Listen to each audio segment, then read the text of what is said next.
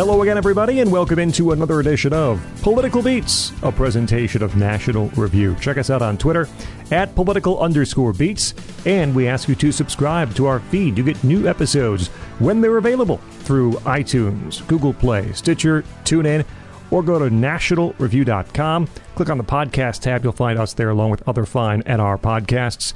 Listen, enjoy, share, and leave reviews of Political Beats. My name is Scott Bertram. You can find me on Twitter at Scott Bertram. My tag team partner standing by as always, Jeff Blehar. Jeff, how are you? I'm sorry, Scott. It's a it's a bit chaotic here in the studio. I I, I tripped. Uh, I twisted my ankle. I, I, knocked over the marimbas, and uh, unfortunately, I think I snapped a couple strings on my sitar. Other than that, though, things are good.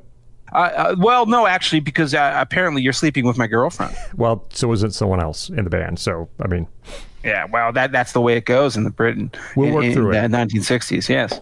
Uh, find Jeff on Twitter at esoteric. CD. And we welcome our guest for today's program. You can uh, find his work at the Daily Wire, where he's a contributor. Find him on Twitter at Harry1T6. And his website, you can find a whole bunch of stuff. Harry Khachatrian, and that's his name. It's harrykhachatrian.com. Harry, how are you? I'm good, Scott. Thank you. Appreciate uh, by the way, I want to I want to celebrate the the first foreigner I yes. think we've ever had on political beats. Uh, you know, from from the, the, the Great White North of Canada. So, uh, congratulations on, on, being the the, the first uh, outsider we've ever allowed on the show, Harry. Thank you, Jeff. I I feel like this is a lot of pressure. I'm representing all of Canada right now. well, you do a good job. and the only way we top this now is to have an actual member of Foreigner on the show. In addition to uh, so Mick Mick, uh, Mick Jones or Lou Gramm uh, were available. You know, let us yeah, know. You know, you kidding me? Ian McDonald, King Ian Crimson. McDonald, yeah, Come on. yeah, yeah, true. What we gotta do? Um, Harry, we uh, we open the floor to you as we start the episode to tell people about what you do uh, and how you kind of got involved in uh, in political beats and, and, and you know why you're a guest here now. Sure. Um, so I, uh, not professionally, more of a, a, hobby thing I do on the side. I, I write columns for, for Ben Shapiro's website, The Daily Wire. And the way I got started doing that uh, was probably about six years ago now.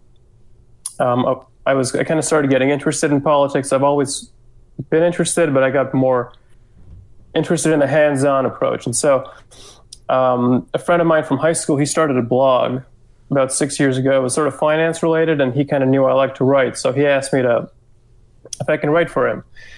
Um, and that's how I got started. And then from there, um, I kind of discovered these uh, these like early Ben Shapiro debate videos on YouTube, um, and I found I quickly became a fan of his, um, and I started watching all of his videos. And then once I kind of discovered what political Twitter was, uh, this is I guess in its earlier days, I kind of got on Twitter, and I found his Twitter account. And one day he he for some reason he tweeted out his email address, uh, and so I frantically screenshotted it. and uh, when I heard he was launching a website, um, the Daily Wire, I thought, "What the hell? Why don't I?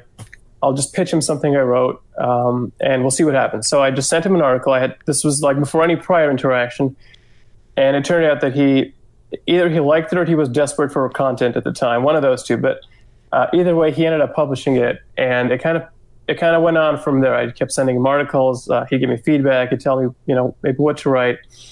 Um, and I started off doing political commentary, whether it was either U.S. politics or Canadian issues. Um, and then from there, I also got kind of got interested in writing about movies, film reviews, um, and uh, even music. I think the one of the more recent things I did was I wrote about uh, Bruce Springsteen's "Born in the USA" on the 35th anniversary. So, so that's how I got started. And uh, professionally, I'm I'm in engineering, but it's uh, it's a fun hobby that I've, I've been doing for a while now. And we uh, bring you on to discuss uh, the for the first of two parts. Uh, there's no reason to do a, a, long introduction here. It's it's the Rolling Stones, people, for goodness sake. Uh, they're on tour this summer. They've been around for 57 years. I've seen them live once. Very proud of that. Just happened a few weeks ago.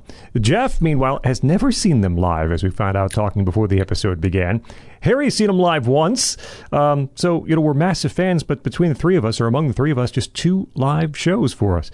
Uh, Harry, we open the floor to you to explain to us why you love the Rolling Stones how you got into them, and you can probably skip why people should care about them. I think that's you know, patently obvious. So, those first two questions at least. Okay. Um, so, to kick things off, how I got into the Rolling Stones. Um, from what I recall, I was about 12 years old at the time, and uh, I was already way into classic rock. Uh, I first fell in love with the Beatles, and then after consuming their discography, I just went down the rabbit hole uh, of 60s and 70s rock and roll. It was uh, Zeppelin, Bowie, and of course, the Rolling Stones. And I remember when I got my very first Stone CD. Uh, it was probably about 14, 15 years ago now. Uh, my mom, she used to take me to the public library a lot. And one day, wandering past the the rows of books, I found a whole new section, uh, CDs. Uh, and to put it into context, this is way before, not way before, but this is this is before Spotify, YouTube. Uh, this is still in the era of physical music. So, um, around that time, being curious about the Stones, uh, I walked out with two discs. Uh, one of them was the Stones' very latest album, uh, A Bigger Bang, uh, and the other one, it was a, a compilation. It was called The Singles Collection, The London Years, a three CD compilation. One of the greatest compilations ever made, by the way. So uh, yeah. just have to say that. And uh, so, so the first thing I, I remember putting into my CD player, uh, it was The Bigger Bang. Uh, and at the time, I didn't know it was a new album. I just, you know, I saw the Rolling Stones and I wanted to listen to it. So, um, and from the first few tracks, right off that latest album, uh, it was Rough Justice. Uh, and then I remember Rainfall Down. Uh, I was immediately hooked. Uh, and I, I, didn't even know that this album was little more than a footnote in their legendary discography, but I just fell in love with it. Uh, Keith Richards' bluesy riffs, uh, interwoven with Ronnie Wood's, uh, Charlie Watts' tight rhythm over, at that time, Darryl Jones's bass, um, and Mick Jagger's distinctive voice. I'd never heard anything like that, just tearing through the speakers. Uh, and just the sum of all those parts together was just magical. Uh, and then after that, I went through, as Jeff said, one of the greatest compilations, their singles collection, three CDs of, of singles of the Rolling Stones, all um, covering the entire, I think, the entire Brian Jones era, uh, which we'll spend the rest of this show dissecting and disseminating uh, for listeners. So that's how I got into the Rolling Stones. And um, I guess to answer the second part, why should anyone care? Um, I guess I'll give a quick pitch for that. So, to me, the Rolling Stones are the original rock band, uh, also known as the group that Martin Scorsese makes music videos for, like Goodfellas or Mean Streets. Um, they're the pioneers of the, the stereotypical ensemble we call the rock band. Uh, sure, in the 60s, there were other bands. The Stones had plenty of peers, like the Beatles, the Kinks, uh, the Who. Uh, but to me, the, the Rolling Stones, to me, are the, the architects of that rock star image. They were these dangerous kids from London um, you know, whereas the Beatles, they were these kind of clean, scandal-free boys from Liverpool. Uh, you know, largely again, thanks to I'm sure we'll talk more about Andrew Longham. He he created this image for them where they were these nitty-gritty bad boys that you know the parents just hated, the establishment hated them. They were this giant middle finger, and it wasn't just their image that conveyed this; it was their music, the sound they put out. Uh, they were this this melting pot of jazz and rhythm and blues and rock and roll. Uh, and even way before their first gig or even the band formed, uh, the band members like Brian Jones and, and Jagger and Richard, they spent years and years just meticulously listening to all the American blues artists and, and rock and roll, like Elvis, uh, Chuck Berry, Jimmy Reed, Muddy Waters. Um, uh, as it'll be mentioned later, I'm sure Muddy Waters is how they even got the name for their band. It was a Muddy Waters song. Um, and again, this was the 1950s when they were doing this. So you couldn't just go on Google and look up how to play Heartbreak Hotel by Elvis Presley, right? They had to, they sat in front of record players for hours and learned every note and, you know, learned how to recreate and recreate that kind of music. So they weren't just, they didn't just have a unique sound. They were expert instrumentalists. Uh, and then aside from that, there's just the band's longevity. Uh, they've survived everything with little change to the original lineup commanding a career that pushes almost six decades now. Uh, they've inspired and influenced legions of stars from Steven Tyler to Lenny Kravitz, among many others. And their lasting influence will be around long after they've played the last concert. And just one more point to add to what uh, what Scott was saying. I I fortunately did get to see them live a few weeks ago when they played in Ontario, and it was a wonderful show. I there was I know they're in their 70s now, and Mick Jagger just had heart surgery. like he had like four valves replaced. He's still killing it on stage. It was, it, but I will say the the energy they put out, the energy they just exude. There was almost no way to tell that they were 70 years old. Yeah. Uh, it was it was really incredible what they were able to do. Um, so you know, to wrap it up, anyone who's mildly interested in rock and roll, uh, they really owe it to themselves to dive into this band's treasure trove of a discography and enjoy every record they've put out all the way from their debut album of blues covers until their very latest album, Blue and Lonesome, which is also an album of blues a covers. blues covers. Come full circle. Yeah. Hey Scott, you want to go before me? Go You know, for it. You know, it's it's it's hard to pinpoint uh, the time when the Rolling Stones entered my life, right? Because for us, they, they've always been around. They've always been around, and they've been on every possible radio station, from the uh, from the oldies radio station to the uh, to the classic rock radio station to the uh, you know the, the the adult album alternative radio station to the to the new rock radio station, even at times when they've got actual new material to to, to put out. They they're just omnipresent um, from from from the time you could remember music. That that that satisfaction riff drilled into your head in a number of different ways.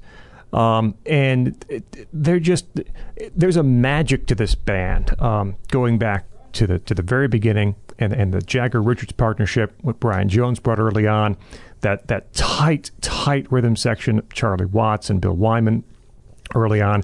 Charlie is such an integral part of this band, even though, as we might get into at some point during these two episodes, you know, his personality is so so different from everybody else in the Rolling Stones. Sometimes somehow he survives back there, uh, probably wishing he were playing jazz at some small club in London as opposed to being on the big stage. But he just he drives everything. And um, you know, the first I think the first Stones album that I purchased might have been Voodoo Lounge, right when Voodoo Lounge came out. Um, certainly was the first album of new Stones material that I that I bought.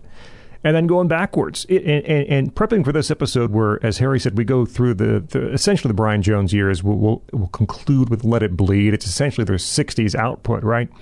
Um, and it's not that you forget these songs, um, because again, they're everywhere. But when you put them together in a, in a pile of notes, you know, as I have prepared for for our conversation today, it is absolutely incredible the amount of fantastic material that was released before. Uh, even before Let It Bleed, and then you you have this stretch of perhaps the best, you know, the best four year, five year stretch in music history, the rest of the 70s, which, as we'll get into in part two, is incredibly interesting and I think rewarding. And that's not even to say of, of things post uh, Tattoo You of 80, you know, post 1981. It's just a, a, an amazing palette on which they've been able to, to work, covering, you know, country and R&B and blues, uh, electric blues and acoustic blues. Uh, Keith Richards being the, the the incredible rhythm guitar player he is, and, and, the creator of so many iconic riffs through the years, and the different styles that they played through Brian Jones, through through the Mick Taylor and and um, and Keith era, uh, Ron Ron Wood coming aboard, a new bassist toward the early '90s. Uh, they've just been everywhere, and virtually every corner of their discography is rewarding uh, to explore and to and to find these songs that still, uh, and we'll get to some today, I think that are still uncovered. Um, mainly, uh, well, at least in large part, because of the the differences between the UK and the US uh, releases uh, yeah. in, in the 60s, which makes it very hard and I think leads to leads some people to say, you know, forget this, just give me Hot Rocks, which is okay. I mean, Hot Rocks is a fine collection, but you go back to the actual albums from this era, and I think there are still some un um, not undiscovered, but but you know, uh, unknown or lesser known gems on these albums. It's an intensely rewarding category from what is is is the best rock and roll band of all time. Listen, I'm not going to give you guys my whole "How did I get into the Rolling Stones" uh, tale because it's pedestrian and it's it's probably the same as most human beings. How did I first become aware of the Rolling Stones? I first became of the, aware of the Rolling Stones when my brain was capable of you know holding on to memories because like once like sonic input came in through my ears, then that's when you're going to hear "I Can't Get No Satisfaction." That's when you're going to hear "Paint It Black." Or uh, you know, give me shelter. You can't always get what you want. Get off of my cloud. And if I fucking name a hundred Stone singles, that part doesn't even matter. By the way, my first CD, yeah, I'm. no shame in admitting this. It was Hot Rocks. Yeah, I got I got the compilation to start because you know what? It's their greatest selling album. That that that that's a bigger seller than Some Girls. It's a bigger seller than anything else they've ever put out in their career. And uh, yeah, I, I have no embarrassment about saying to you that I started with the Stones with a compilation. That's not important. What's important is this: that the second half of this show we're going to go through the Stones' latter phase of their career, and we're going to tell you about basically, ultimately, who they are currently. But what uh, excites me so much, and in fact, something that I, I almost have a, a sort of quasi religious passion about, is telling you people about who the Stones were and how they started and what the first decade of their career is like. Uh, we, we are so accustomed to celebrating albums like Sticky Fingers and Exile on Main Street, Some Girls. Uh, and, you know, and we understand that the band that you see on the road today, it's the Ron Wood era. Uh, maybe if you're older than me, then you would maybe have seen Mick Taylor back in the glory days of the early 70s. Um, but people forget about what I think is uh, just absolutely critically important era of the Stones' career, and that is the Brian Jones era. That is the first decade of their career. This is not some sort of footnote. I mean, people often, as Scott just said, like you know, because of the weird discographical difficulties, people will treat this as uh, you know, there's some hit singles and there are a couple of good album tracks. Get them on the compilations, and I stand up and I scream to you, no, no, no, no no, no, no, no, no. I will get frothy about this because the Stones were great from the start. They have incredible albums, some of which you still cannot purchase on CD because the world is cruel and unfair, and Allen Klein's uh, company wants to milk as much money out of you as they can. But this band was great from the beginning. And the thing that you first need to understand about the Stones is this, and because this is going to govern so much of the weird interpersonal band dynamics uh, for the next several years of their career is that this was a not a Mick Jagger and Keith Richards band originally. This band was started by a guy named Brian Jones. Brian Jones, weird dude, a lot of demons, not a nice person, um, but what he did love absolutely to the core of his being was the blues.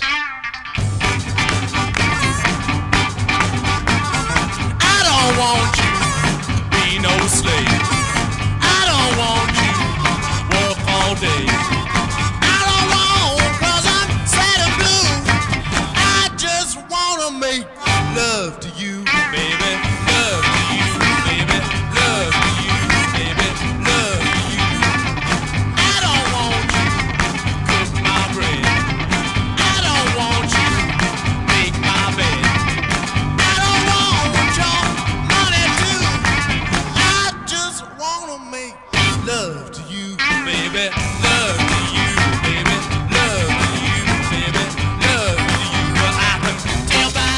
Was incredibly good at playing blues guitar. In particular, he was a huge fan of Bottleneck Slide, uh, sort of Elmore James, Muddy Waters kind of stuff.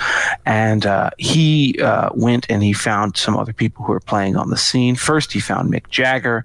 They started playing, and then Mick Jagger ran into a guy named Keith Richards on a train platform somewhere in London, and they all got together. They they uh, they found Charlie and Bill Charlie Watts, Bill Wyman, um, their, their rhythm section playing in other groups and had to sort of kind of convince them over time to join. Charlie, of course, as, as Scott pointed out, would rather be playing in a jazz band.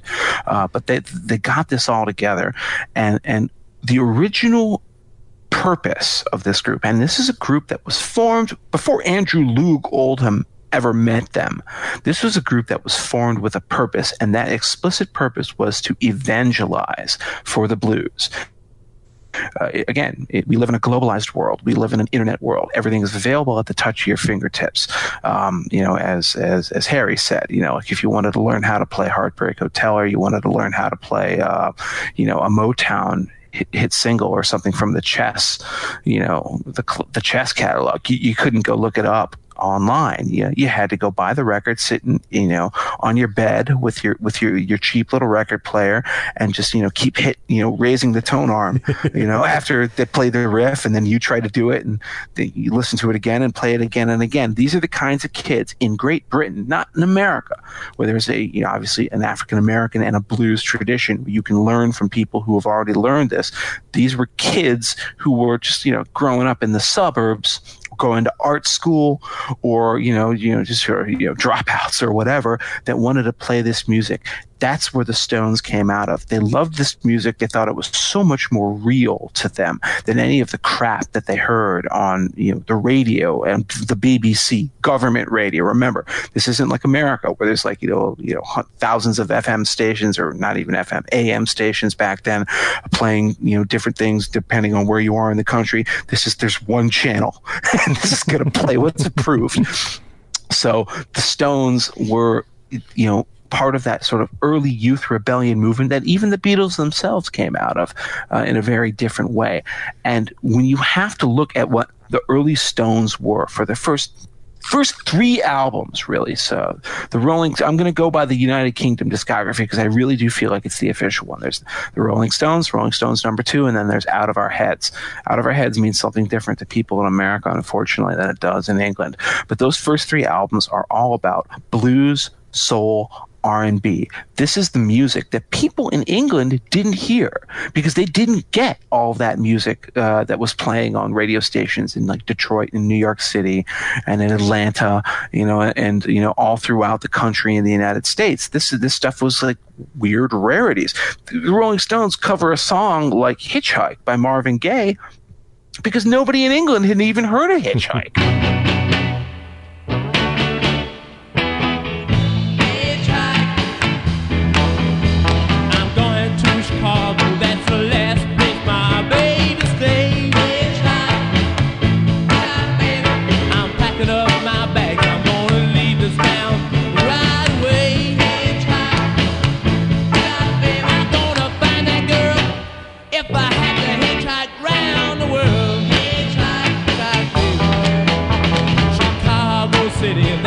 You know, this this was not a hit single there. Motown had a couple of songs that were big, but but no, it, it, they had their own independent culture, and what the Rolling Stones wanted to do was bring this music to the masses, and it's from that point that they then exploded into this massive pop presence into the greatest live rock and roll band in the world, uh, and into you know, the Rolling Stones who are today. This is the only band. This band, you remember, you're talking about how they're all pushing seventy or, over seventy years old.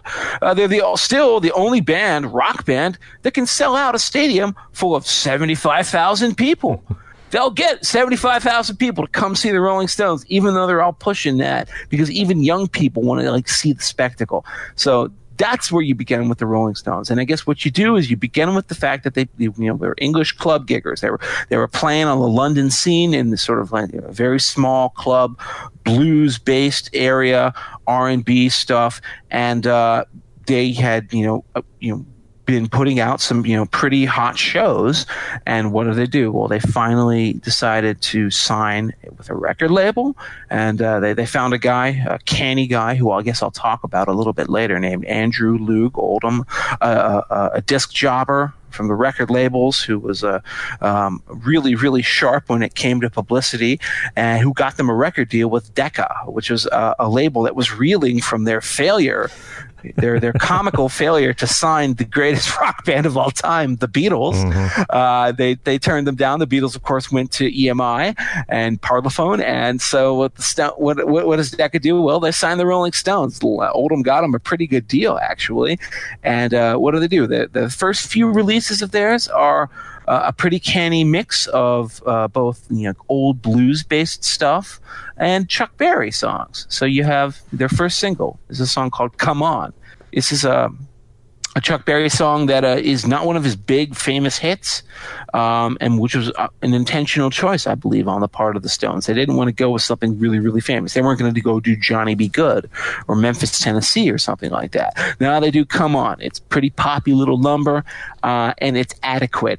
And it, I guess it's noteworthy for me because it's it you know, obviously the place where the big bad Rolling Stones began, uh, but also because it, it's really fun to hear them in their awkward youth. Everything is wrong since I've been without you. Every night I lay awake thinking about you. Every time the phone rings, sounds like thunder. Some stupid guy trying to reach another number. Come on, since I've been without you, come on. Always thinking about you, come on phone sounds like thunder. Some stupid guy trying to reach another number.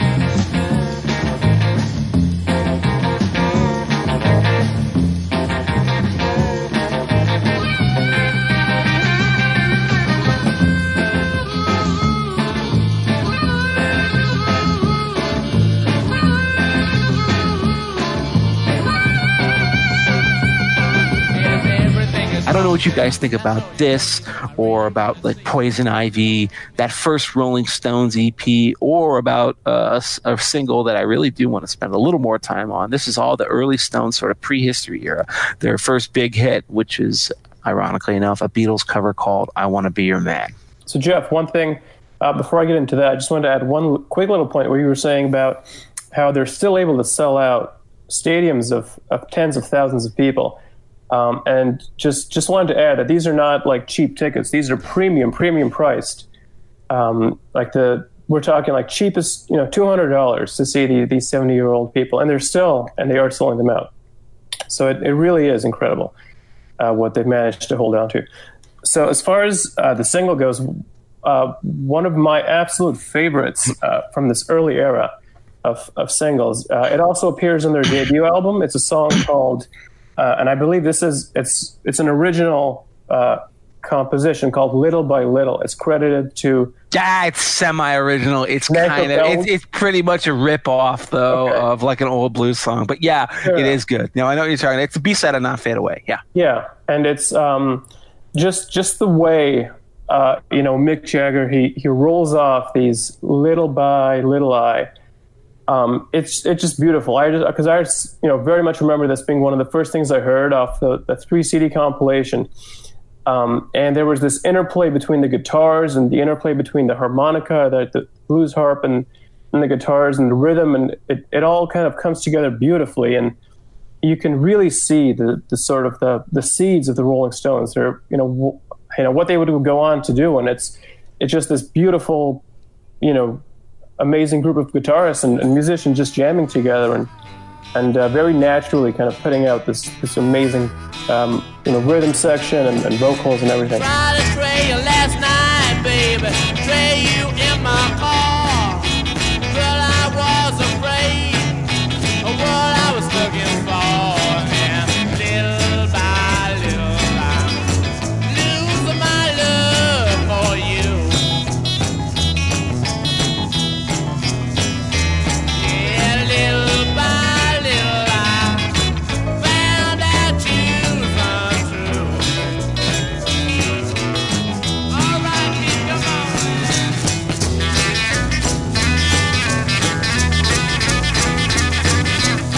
Yeah, these first you're setting the setting the table essentially for the uh, the debut LP, which is uh, is 1964 in the UK. You've got uh, "Not Fade Away," which was released as a, a single um, in the UK before the album.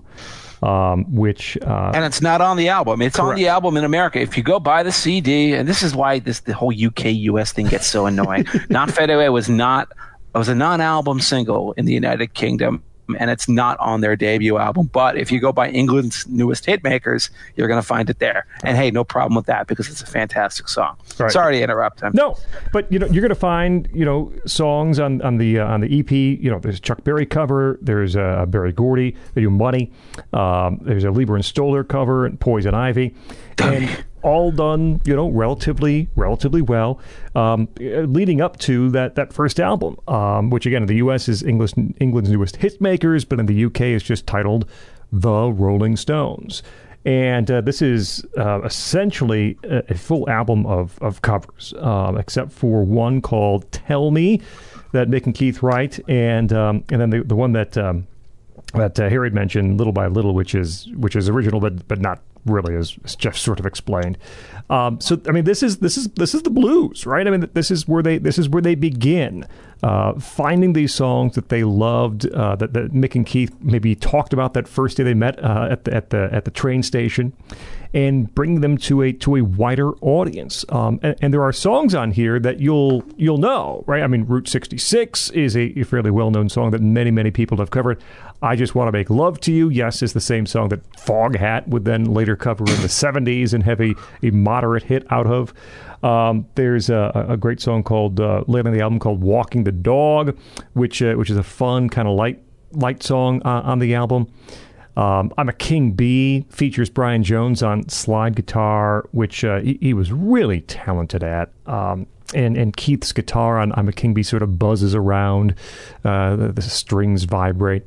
Um, one thing we should mention from the start here is that none of these beginning albums are what you would call extremely well produced. Uh, Andrew Oldham is is there as a quote unquote producer, but is largely there to record, uh, to make sure things are on tape, and to loosely organize the proceedings. I mean, they literally played, uh, they recorded that first album and all those early singles in, in a demo studio called Regent Sound mm-hmm. that that was lined with egg crates. Right. You like you, like egg crates. They put them on the wall to dampen the sound, and they played to like a single a microphone. Single microphone. Tape. Yep taped to the center of the wall for for uh, you know crystal clear mono sound.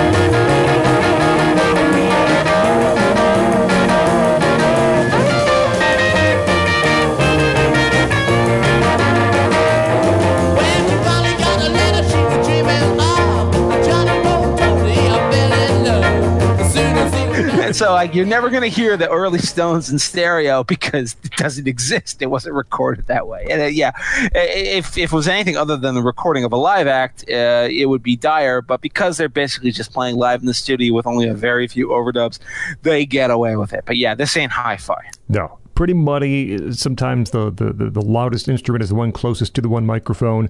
Uh, Bill Wyman's bass is very loud and on top of other instruments on a lot of tracks here. Ian Stewart should be pointed out, who's a big part of this band's uh, legacy and work over the next, uh, what, 25 years or so, is here from the very first album. Uh, you know, the, the sixth Rolling Stone. Uh, he plays on, on the Rolling Stones debut album. Uh, so, you know, as far as the original goes, tell me, um, you know, it's it's a, it's it's it's not it's not bluesy, right? It's it's it's a folk pop kind of song, acoustic based. One thing I'll note from the beginning here is that uh, is that Mick's delivery, Mick's vocals are already very confident. Um, it, he already knows his way around the studio and around a microphone and he can deliver the lines uh, in Tell Me as well as he can in, say, Route 66. He's very talented from the start, and he knows what he's doing. This is uh, primitive blues that would only get much better on, on the second album, but, but worth a listen. I tried to tell you, but you didn't want to know. This time you're different, and determined to go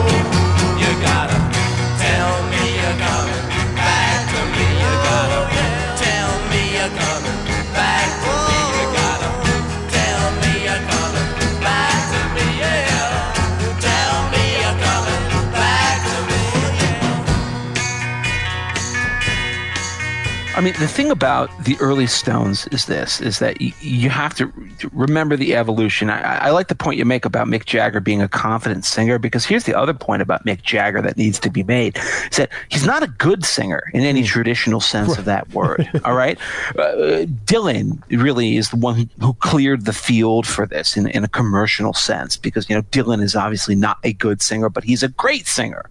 There's a difference between a good formal singer, but also who cares about that? Uh, if your voice is expressive enough, Mick Jagger can carry a tune. Like he can hit the basic notes. You know, he can do the melodies and things like that. But you know, like nobody would ever accuse him of having like a, you know, a chorale worthy voice. Mm-hmm. He, he he would not get into all state choir if he were to audition. I think we can understand this.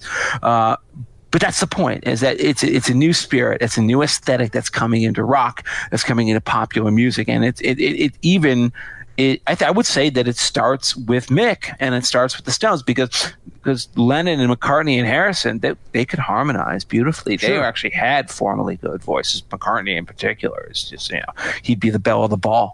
Um, uh, but whereas Mick Mick is kind of like ugly and bluesy, and yet because he he he just believes in what he's doing, he gets away with it. Mm-hmm. And the other thing about this, the other story that needs to be understood about the, the, you know the Rolling Stones debut album and their early singles is this: is that when they were getting getting big on the London club scene, they ran into the Beatles, whom they were friendly with. The Beatles, of course, coming down from Liverpool. Now they're in now they're in London. Now they're recording. Um, they're in that phase, that early phase of their career where they're hawking a lot of their other songs, what they what they consider their lesser songs, frankly, to other bands. Just like, hey, you want to record this, make a number one hit single out of it if you can. And uh, actually, a lot of that happened. They had a lot of chart success in the United Kingdom, in particular, with some of their lesser stuff, stuff they never even recorded. Mm-hmm. But interestingly enough, one song that they did give, uh, literally, the story goes they're like riding in the back of a limousine together, and Lennon and McCartney are just like, "Hey, you know, we've been working on this because they're recording their second album. It's an album called With the Beatles, uh, and this is the song they're going to give to Ringo. you know, that's how much you think. That's how little they think of it. It's the Ringo song, uh, and it's called "I Want to Be Your Man." And they start just playing it, and it's awesome and uh, what happens is that you know Jagger and Richards look to each other and say, you know, holy shit, you know, like if they can do this in, in the back of a car, half write the song while we're sitting here watching them, that, that we can do this ourselves. And they released that single. That's their second single, and it's their first major hit in the United Kingdom. It goes to number two, um, and it's. Uh, just um, tragically underrepresented in, in, their compilations and sort of in their their story, their their discography, because I think it absolutely obliterates the original Beatles version. The, the, the, Beatles version is okay. Ringo does a decent job with it, but when you hear Brian Jones just playing that slide guitar and then steel guitar and then squawking like an angry parrot in the background as Mick snottily screams, I want to be your lover, baby. I want to be your man. Um, you just realize, okay, you know, the Stones have arrived. This is the Stones as the Stones would actually always be at their best for the entirety of their career. This is the beginning.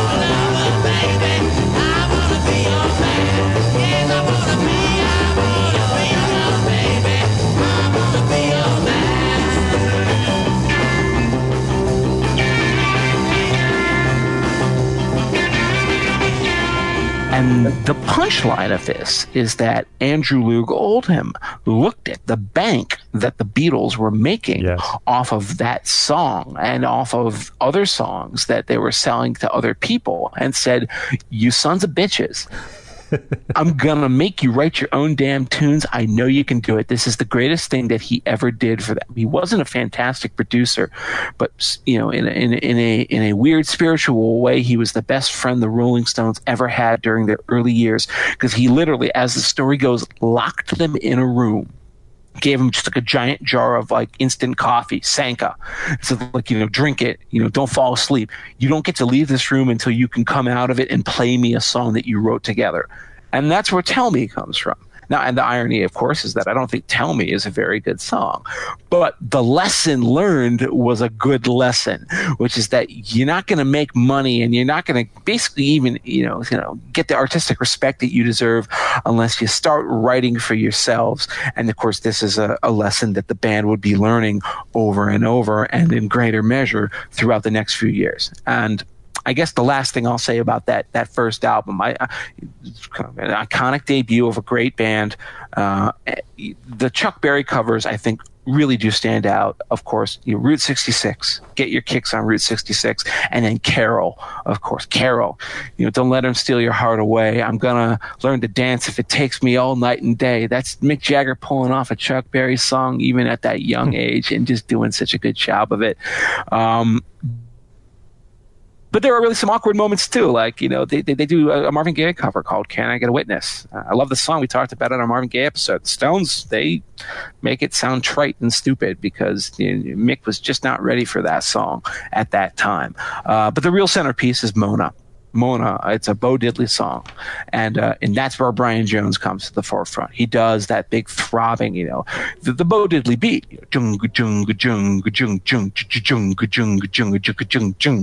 and uh, that with combined with Mick's vocal is probably the single most impressive instrumental performance on their debut album, which still does feel a little bit raw and a little bit gawky, but, as uh, a great harbinger of things to come.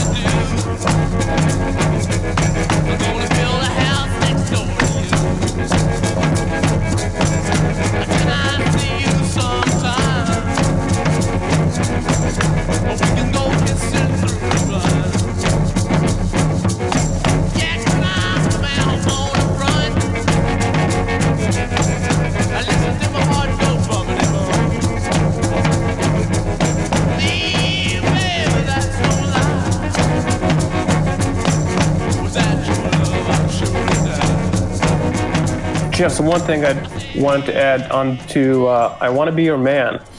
Um, and just to contrast it with the Beatles version, it is uh, the production is so different. I mean, the Beatles version is just beautifully produced. I mean, beautiful harmonies. You can hear the instruments, um, and the Stones. It's it's just much grittier, much more raw. You know, you can feel the the blues and, and the the you know the rock and roll coming through. You can sense that these are really just guys as you sit in a room filled with uh, milk crates, just jamming away, and and it's um, you know the result, as you said, is is much is a much better song. Uh, you you know the the slide guitar, the solos. Um, it's the beginning of that much heavier sound that the Rolling Stones, I think, would have uh, for years to come. And uh, another one of my favorites from their debut album is the last song, uh, "Walking the Dog." I think it's it's a great cover, and I think it's um, it's just a you know great another great example of the interplay between the members, you know, between Mick Jagger's those biting lyrics, as, as Scott said, very you know very confident singing, um, and coupled with uh, Brian Jones's guitar and, and, and Keith Richards, um, and it's it's just a sign of things to come.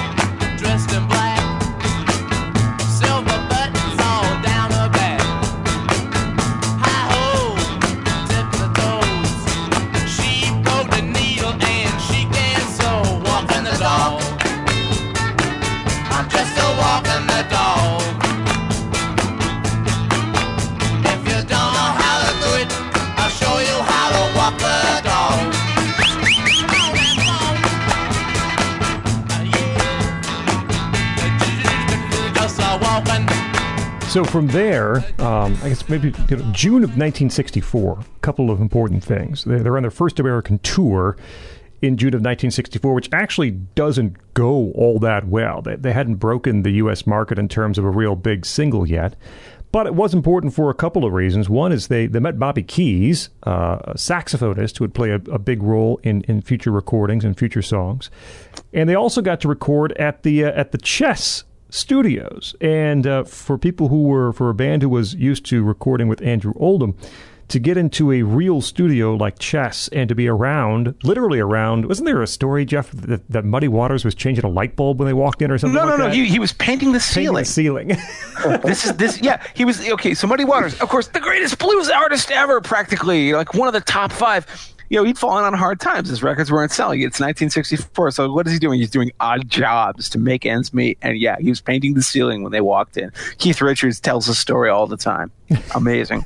so they get to, to, meet some of those guys and, and, and, and, and sort of work in the studio with them. At, at Chuck Berry is there too. Yep. You know, he, he was there in 1960 in June of 1964, and that also that month also sees the release of their next single, which is one that many people know. It's all over now, and this is uh, Stones sound in my mind coming together with you know the blues and country influences. It has a Carl Perkins kind of edge to it with with Keith's country picked electric guitar.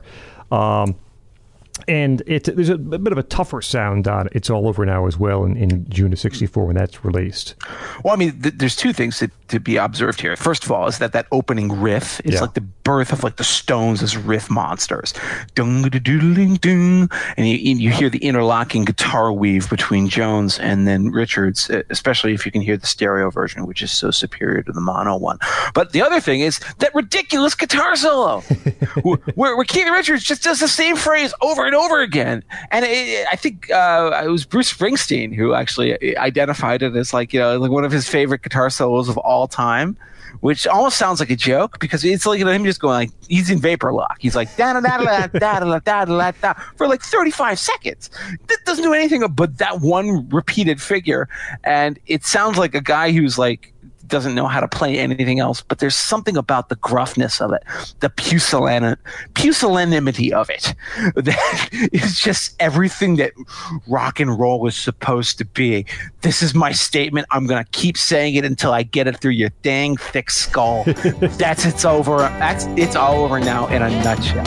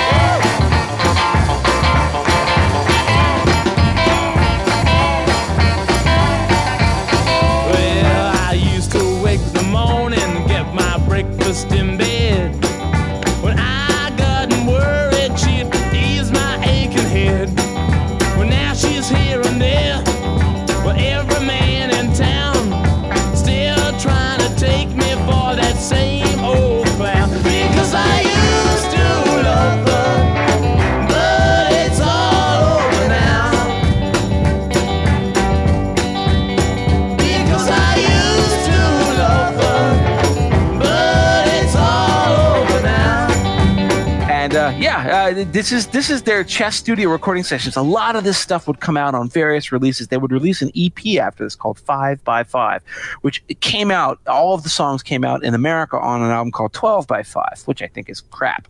Um, but the songs, those five songs on it, are amazing, and because not only because they sound good, but because like you just get they're more comfortable with their blues, with their soul, and also with their Chuck Berry covers. There's a song on that called "Around and Around." It's another Chuck mm-hmm. Berry song. Yep. David Bowie covered it. The the Grateful Dead used to play it in concert all the time. It's kind of a, a hearty perennial, but no one's ever going to beat the original Stones version. And the original Stones version benefits immensely from the fact that um, Ian Stewart is playing that barrel house piano on it. You know, when when when when Mick starts screaming about how the joint was rocking, going around and around, and then like you just hear this honky tonk piano going up and down the scales. Uh, it's it's a party. It's a party on vinyl. I really love that EP. I love everything that came out of these chess sessions. You're going to hear a lot of this stuff on their next album, which is their best album. Uh, but I don't know if any of you guys have anything else to say about this before we get on to the Stones number two. Uh, with "It's All Over Now," I've always found the lyrics quite interesting, particularly when Mick Jagger is singing. Um, she hurt my eyes open. That's no lie tables turn, and now it's her turn to cry. Um, and um, aside from the lyrical de- uh, delivery, the you know you, you get that that signature twangy sound mm-hmm. coming through, um, right? And and I think uh, if I'm not mistaken, this is Myth- Mick Jagger and Keith Richards. Um, they they sing the first verse together, and you know they they harmonize, and, and it goes into the into the verse. It's beautiful song, um, and um, around and around another one i think.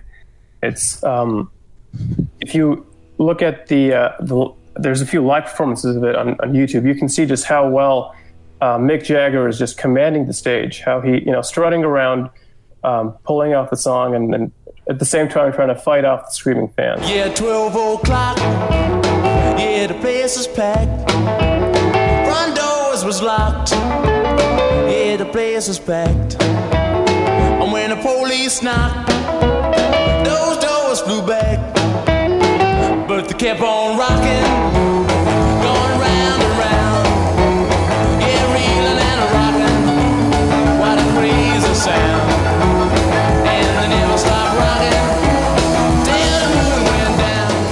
One final story about It's All Over Now that I, I just have to tell on this show is that Bobby Womack, uh, you know, who, who, wrote the original song, mm-hmm. Uh, when you know some, his manager came to him and said, you know, Stones want to record your song, uh, he, he he kind of famously said to them, he tells this story and it's hilarious. He said, like, you know, hell no, why am I going to let these white boys record my song? They can go write their own damn song if they want. But you know, he was persuaded to do so reluctantly. And then, of course, the Stones record it goes immediately. It's their first number one hit single in in, in the United Kingdom, and uh, it's of course a big hit in America too.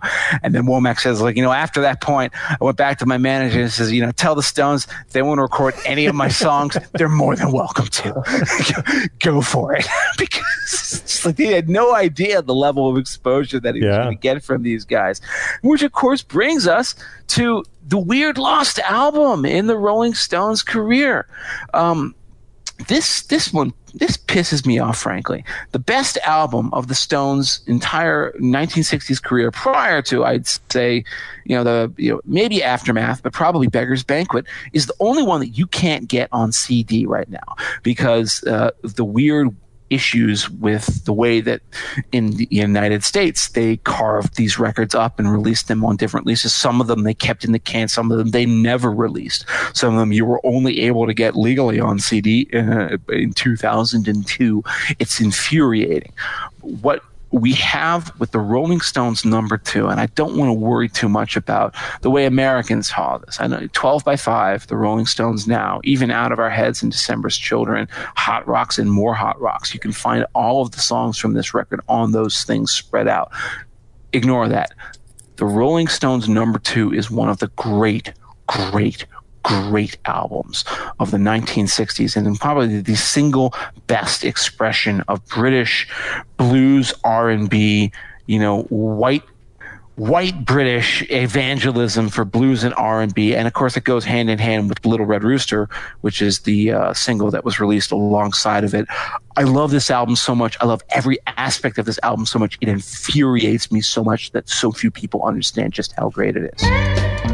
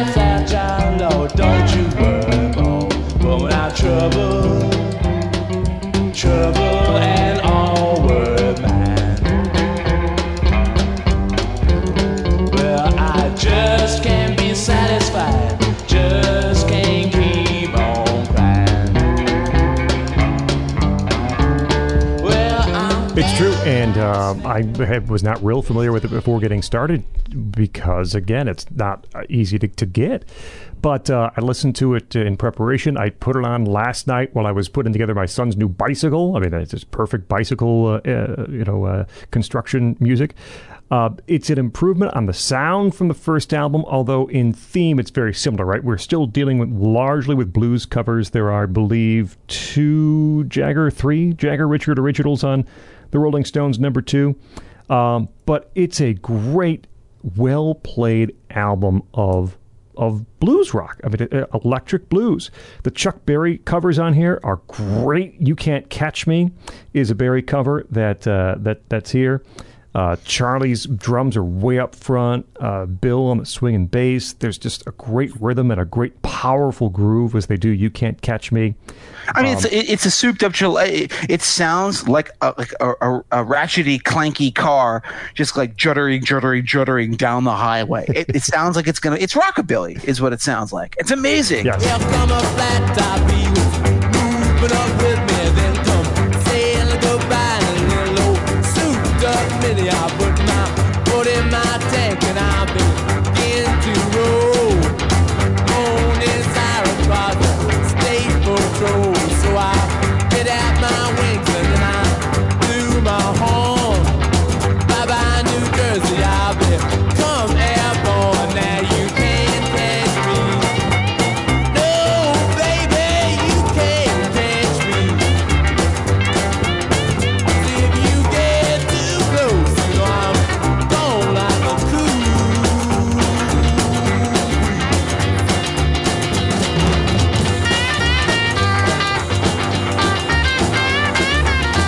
Uh, People down, need to know that song. down down the road a piece is uh, it's, it's Keith just doing Chuck Berry's guitar. It's it's awesome. Uh, Ian, That that's the one, by the way, where Chuck was actually in the studio watching Keith play it, and he was like impressed. He's like, "Wow," you know, like he's basically like, "Wow, white boy knows how to play." it." yeah, it, he was shocked. listening to it, you understand. I mean, he he is just doing Chuck Berry to to, to the T. Uh, Ian Stewart has a great piano boogie on on Down the Road a piece. Uh, Down Home Girl is another good one. Where again, Mick's Mick's vocals on Down Home Girl already are just so deep and and and, and confident. I, I like the Everybody Needs Somebody to Love cover, which is the uh, the first song uh, on the album. You know, the, the big question here is what is Under the Boardwalk uh, doing on this album? Yes, it is that Under the Boardwalk, which Yeah. doesn't That, that that's the one. That's the one dark spot. Yeah. but outside of that, even the Jagger Richard originals, uh, uh, what a shame is not anything that's gonna. It's not groundbreaking by any stretch, but it's a piece of, of original blues written by Jagger Richards that that fits in with all the great covers they do on on Rolling Stones number two.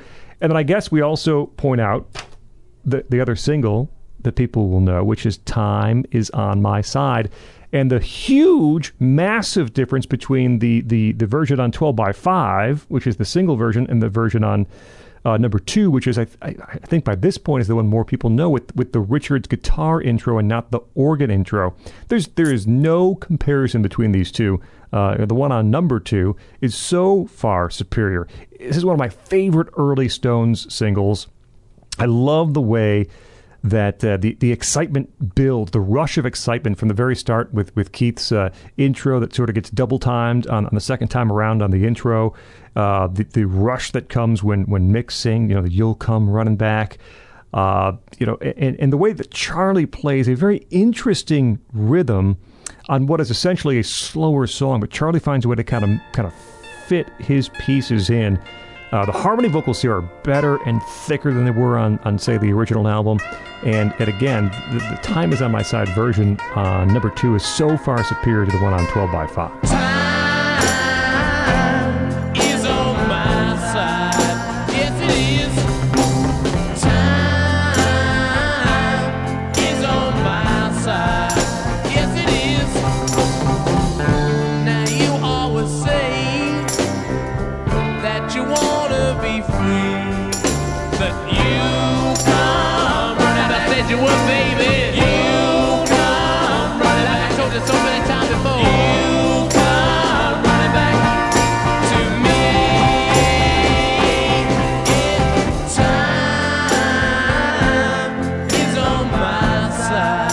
And so is Everybody Needs Somebody to Love. Yeah. And that one was also botched, I think, in the American version of this uh, with the Rolling Stones now.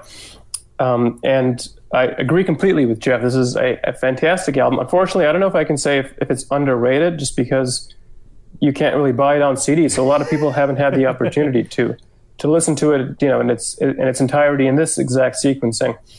Um, and so this, yeah, there isn't a lot of progress musically from the from the debut album. I think this is kind of like their debut album, but, but you know, with all the screws tightened, with with a lot, you know, everything's better flowing. It sounds better. Um, the originals I love on this album. Um, aside uh, before the originals, I think the first track that I already mentioned, "Everybody Needs Somebody to Love," uh, that always reminds me of that scene from the Blues Brothers where they're playing in the theater surrounded by the the Illinois law enforcement. um, I think a, an excellent scene from from a great movie. Um, and so, as, as Scott already mentioned, "Time is on my side" is a, is a wonderful.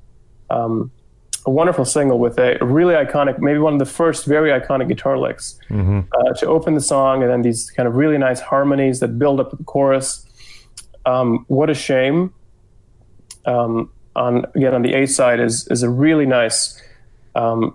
Like I don't know if, if Jeff, you can clarify, is it completely original or partly, you know, heavily inspired by something? But it, No, no, this this, this one is one of their originals. Okay. Yeah, what a, what a shame, grown up all wrong, and uh, there's another one I can't even remember right now off the top of my head. But those are actually Jagger Richards Off the originals. I guess that one, right off the hook, I think is Hook. original. Yeah.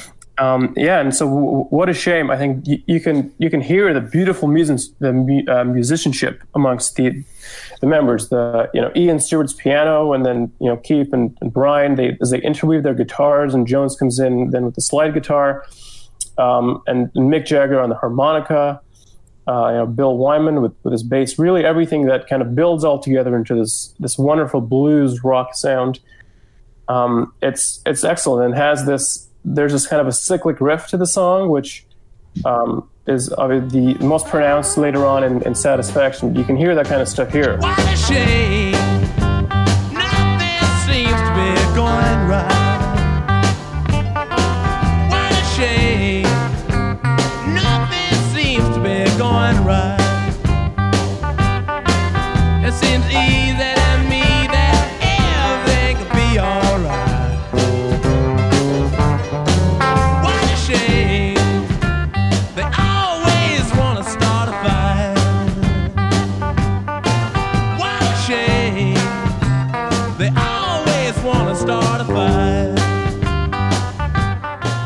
Um, down the road a piece, I think I actually like it more than the original Chuck Berry version. I think it's it's a little bit faster. It's um, it's excellently played by Keith. Um, and the last one, off the hook. I think that the the song is off the hook. It's it's a it's an excellent excellent kind of blues rock song. I, honestly, they end this thing with like a really fast, short version of Susie Q, uh, which was, of course, going to be later made famous by uh, Creedence Clearwater Revival. This is the better version. I, I, I always, th- I always thought that that the Creedence version was like, you know, we talked about this on our episode with Phil Wegman. Uh, it's like, uh, yeah, it's like they don't really know what to do. They're just trying to make it into some psychedelic freak out. But no, I like this. This is this faster, agitated version. And then, of course, yeah, as you guys already all said, the best thing you can say about the Rolling Stones number two is that "Time Is on My Side" is just another album track on it. It's like it's not a single in, in the United Kingdom. It's just like one of the things they did. And the other thing I, I will point out is that their second number one hit single in the United Kingdom is "Little Red Rooster." Uh, it's not on the album it was on Rolling Stones now. So in America, that's where you'll find it. Uh, but this is the first and last time a pure blues song would ever go to number one on the charts. And this is you know, the triumph of, of Brian Jones's original vision for the band.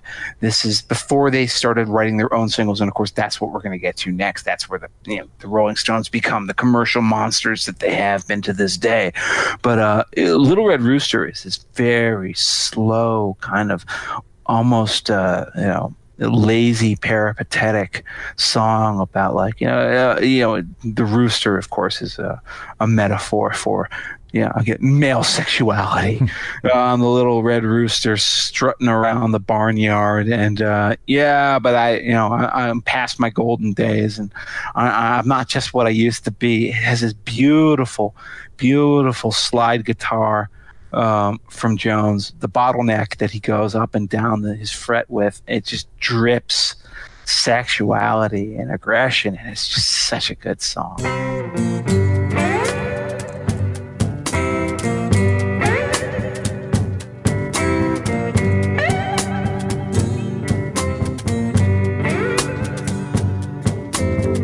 I am the little red rooster, too lazy to crow for day.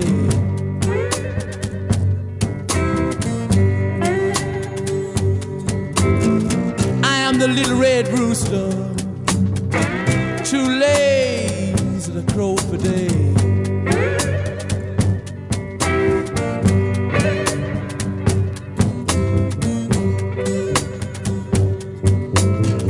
Keep everything in the farmyard upset every way.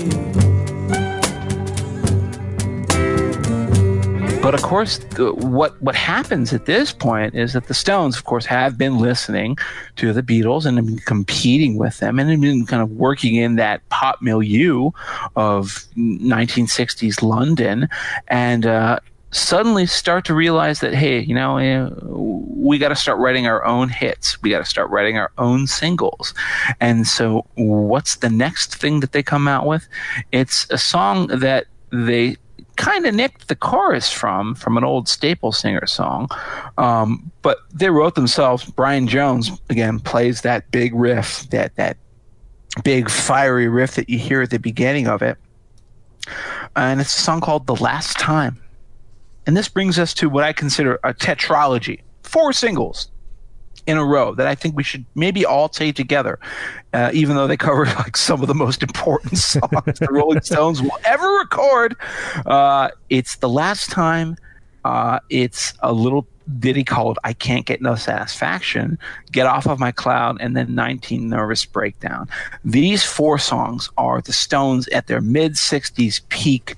Uh, I'd love to deal with these four songs as a group first. I know there's so much that you could say about them, uh, and then we'll get to out of our heads before we go on.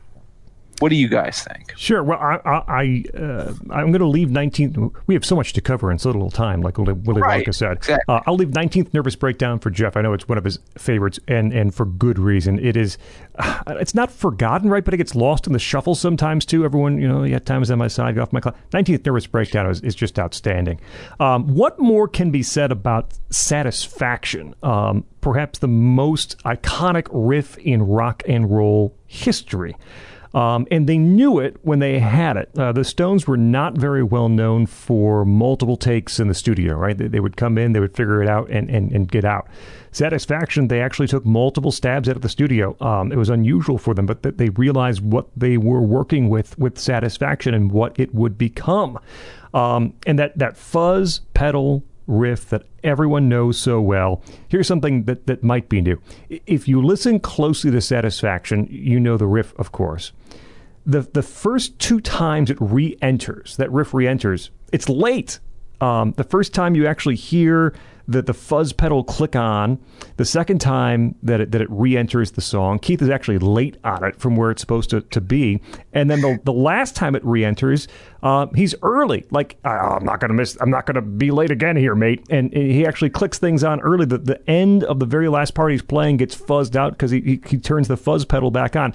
Listen next time you hear Satisfaction. You will never hear it again without thinking of those things.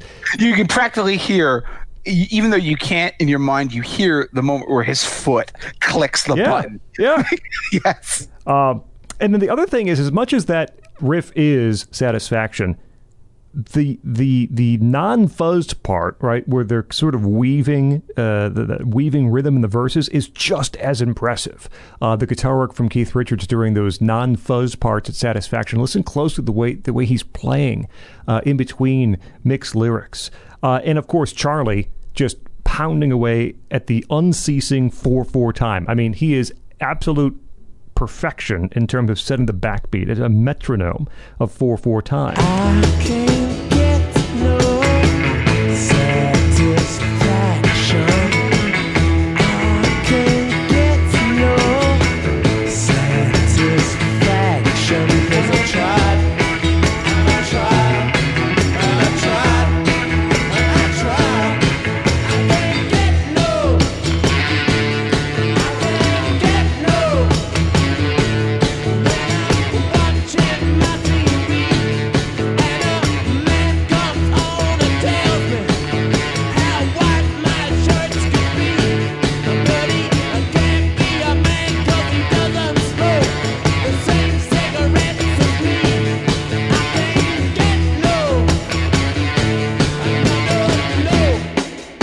Last time, which Jeff mentioned, look, that, that, that Brian Jones riff that Jones plays, it's not a Keith riff, it's one that Jones plays. That is essentially the song, right? So, how good is that riff that you can hear it for whatever it is, two and a half minutes, and never really get tired of it?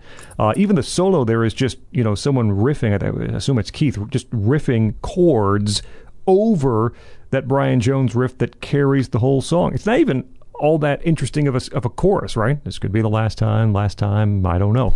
Um, but it's undeniable how powerful the last time is just from that, that riff, which would be kind of a, a, a motif of the Stones moving forward. And um, I guess I'll. Uh, I guess I'll end there, and maybe Harry has some thoughts on "Get Off My Cloud" and other things that I've mentioned already. Um, yeah, but before I get to uh, get off of my cloud, I think one thing I'd like to say about Satisfaction, I think it's one of the first Stone songs that um, delved a bit into social commentary as well. Um, the lyrics, particularly, they're you know kind of about, and I I'd imagine this maybe came from when the Stones were in America and they were kind of exposed to the American culture, and they were uh, the the lyrics in the song, right? When Jagger sings, um, "When I'm driving in my car and the man come on the radio." He's telling me more about some useless information supposed to fire my imagination. And it's so the song really is about consumerism, and they're trying to make a comment on that. And this is Yeah, because that, he, can't be a man because he doesn't smoke the same cigarettes as me. that's right. It's a great, it's a great line. Um, and and as we'll see as we go through this, their early discography, this you know this comes up in uh, in upcoming albums as well. As you know, they have songs where they they introduce some some subtle social commentary. Um, and aside from that, I think just the story of how the song was written was also great. Where Keith Richards says he just woke up one morning and uh, he had the riff just rolling in his head, right, and he ran to a, a tape recorder as soon as he could to record it. Um, uh, the next one, get uh, get off of my cloud. Uh, I think is really good. This one, of course, is a a statement, I guess, a response to the record companies who are asking them to churn out more singles right after the the major success of Satisfaction. They were saying, "Leave us alone." Um, and a, a short, funny story on this one actually is uh, at the the company I work at when we were having uh, a big retirement party for uh, the CTO of the firm.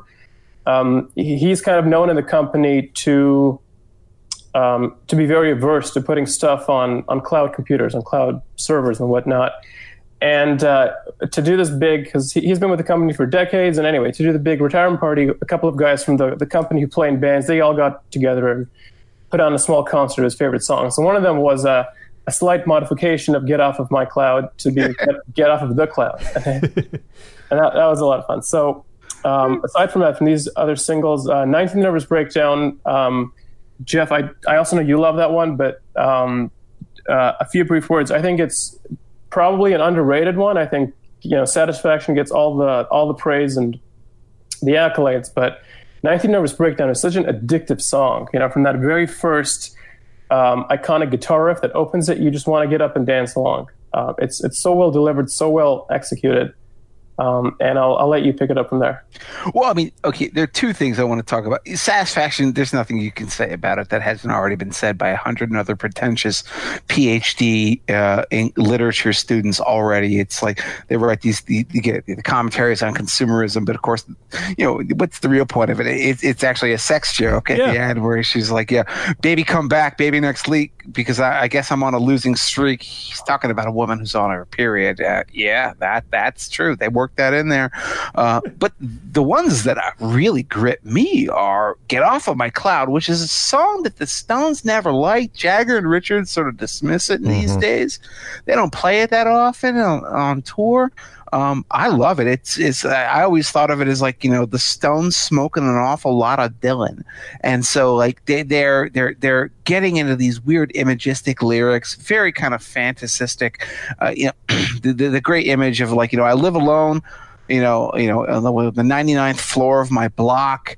Uh, you know, so he's like, you know, living in some, some enormous skyscraper, and then he goes down to the park in the middle of the day, and there's there's so many people, there was nobody, not a soul around. He comes back and he finds like what the the parking tickets were like flags on my windscreen. Uh, these really kind of very clever, very kind of memorable images, which you can barely hear in the mix. And by the way, this is one of the things. Andrew Loog Oldham, everybody says, yeah, crap producer. I love the production of Get Off of My Cloud because mm-hmm. I like the fact that you can't necessarily hear those lyrics. You have to work for them. You have to dig them out of the mix. I love that.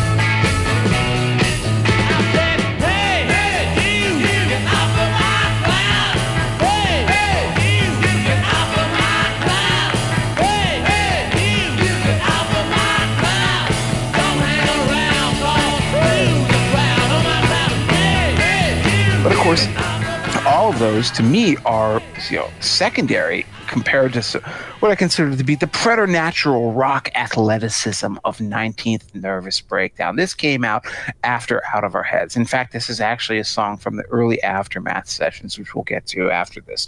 Um, this is a song where they, they're just doing jumping jacks and backflips and like you know vaulting off the pole. You know, they're, they're they're basically just impressing you with how easily this stuff comes to them. this is a song that that that Mick was writing about. I guess another fractured relationship that he'd had at the time with uh you know yet another British model. Uh, but you know, here it comes, here it comes, here comes your 19th nervous breakdown, and then they go into that that middle eight where it's oh who's to blame? That girl's just insane, and you, these three part harmonies, which is not something you normally hear from the Rolling Stones. You know, Keith I think overdubbed himself twice. you know, like you know one part in the middle and then on the top, and uh, it's it's again them just showing how good they are at pulling this music off at the time. The, the opening riff of the song sounds like somebody's firing up the engine on an incredibly powerful car. Never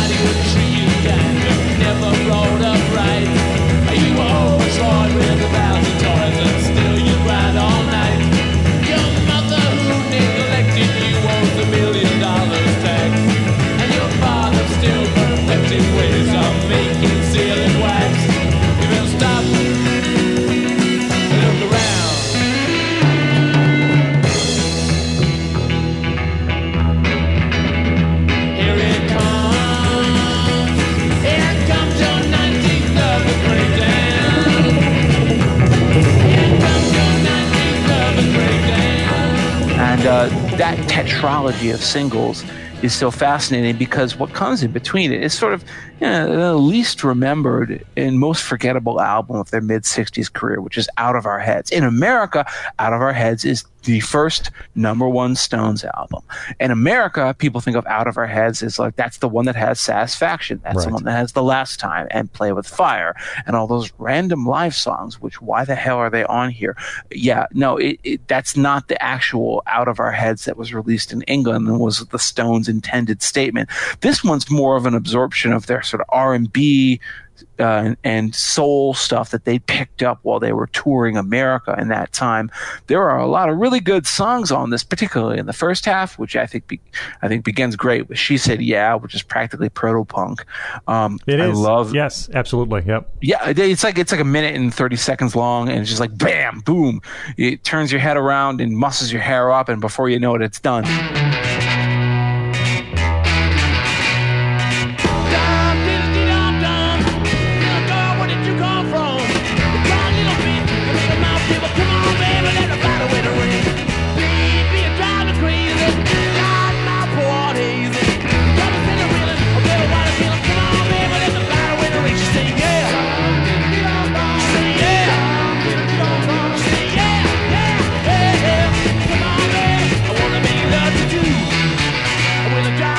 Then you've got stuff like "That's How Strong My Love Is," which that should have sucked. That should have failed. They should have not been able to do that song as well as they did it. But Mick just kills it, and the and Bill Bill Wyman and Charlie Watts that rhythm section just destroy it on the choruses when Mick starts singing. That's how strong my love is. That's an amazing song. But the rest of this album, even the sort of like folky, self-written stuff at the end, like "I'm Free," I don't know. This is the one where it feels like they're treading water, and that's as close as they ever came to treading water during the '60s. So, Jeff, two of my favorites on this album are actually on the B side. Um, I'm a big fan um, of uh, the Under Assistant West Coast Promotion Man. Uh, if nothing, then just for the lyrics, I think it's it's just a really funny song. Um, when when Mick Jagger is singing, "Yeah, I'm sitting here thinking just how sharp I am. I'm a necessary talent behind every rock and roll band. Yeah, I'm sharp. I'm really, really sharp." It, it, it's Fredo, Fredo Corleone as Yeah. rock and roll promoter. I sure do earn my pay sitting on the beach every day. Um, and I mean, the I think what makes it so great to me is I like I can just relate it. I mean, I think there's so many useless people in, in a lot of different industries, a lot of different companies where you can just take it and um, and as I guess as a as a I guess a running joke, there's you know certain people I know I kind of just refer to them as the as the under assistant West Coast promotion man. and I guess people who don't know the song have no idea what you're talking about.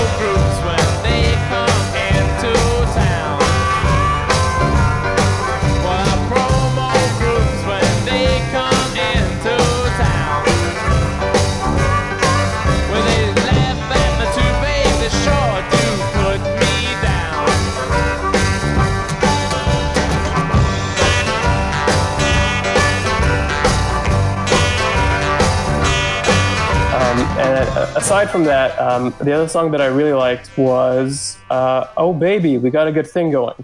I think there's uh, these these points where you know Keith Richards he'll do these these five strums on the guitar, and then Mick Jagger just howls, you know, "Oh baby, we got a good thing," and it's it's very John Lennon esque, um, and it I just I love hearing it every time.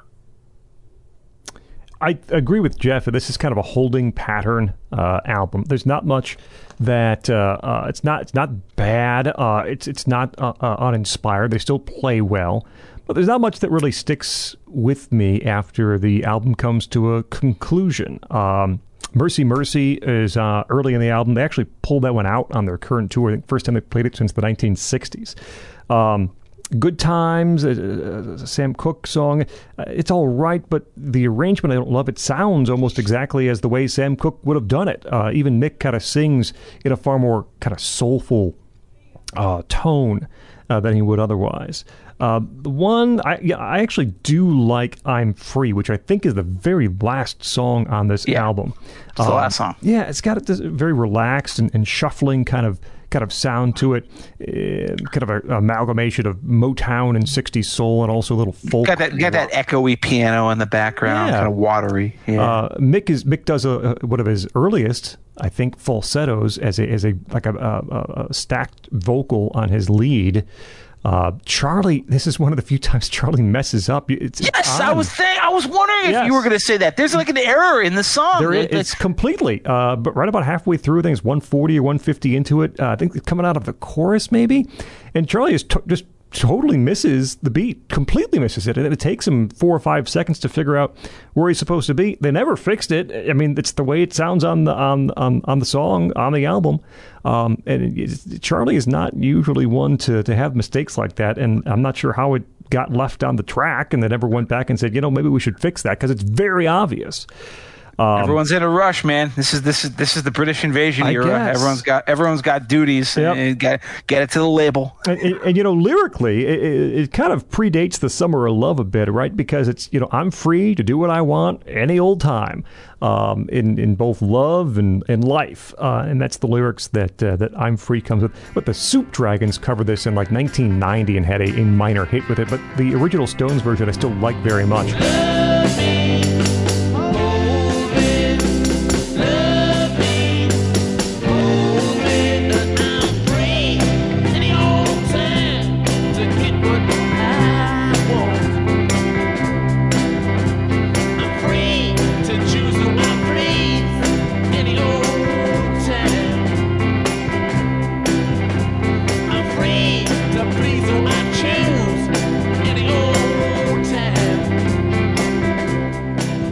Um, but yeah, I mean, in the U.S., Out of Our Heads is much more because its Satisfaction is on there, and I think what the last time is on there too on the U.S. version. and, and play with fire, a song we Yes. haven't even really talked Yeah. about, which you know is you know this this they recorded it late at night in the studio. Phil Spector was there, you know, playing the um, the the, the detuned bass, and you know you know I, I don't know if it's Keith on the harpsichord or, or Jack Nitzsche. I think it's actually Jack Nitzsche Yeah. who's doing the the harpsichord, and then it's like you know it's this very creepy kind of quasi kinks social observation about like how Mick Jagger's like you know talking about this high society chick that he met in a bar who thinks she's all all that, but like, no, no, don't play with me because you're playing with fire. And uh, yeah, I mean, just you know, very ahead of its time. The only people who'd done anything like that up until that point in the United Kingdom were the the Kinks with a well-respected man. But this is much more menacing than that. Very tension filled, and it's a slow burn that never quite ignites, which makes it that more that much more dark and kind of brooding. It just it never catches fire. It just sort of is there. I mean, it, it's a great song, and and but this is nevertheless the end of an era, or the beginning of the era, because you know you talk about all these self-written singles, and of course, you know they're writing all these great A sides, but they're still doing the sort of blues covers, R and B, soul, Motown covers on their albums. Something had to change, and of course, what changed for everybody in England was the release of Rubber Soul by the Beatles, which is defiant declaration from the Beatles, like saying, yeah, you can't catch us. We're ahead of you. You'll never catch up. And we're the best. And the Stones grasped the nettle and said, no, no, that's not necessarily true. We can play in your field. So did the Kinks as well uh, immediately after that. And what ends up coming out of that is an album called Aftermath. Um, famously, I think Ringo Starr, when he was asked, uh, it, what, what, what, what are the Beatles supposed to title the follow up to Revolver? Ringo said, well, we should call it After Geography. Um, and uh, the reason that he did that is because Aftermath really lays down a gauntlet. This is a bizarre album. In America, you know it, it has 12 or 11 songs, and it's like a normal length. But the original UK release of Aftermath was perverse. It's 14 songs long, all of them written finally. All of them are Jagger Richards compositions. All of them are kind of out there. Outre, Brian Jones, because he's sort of been surpassed as a guitarist by Keith mm-hmm.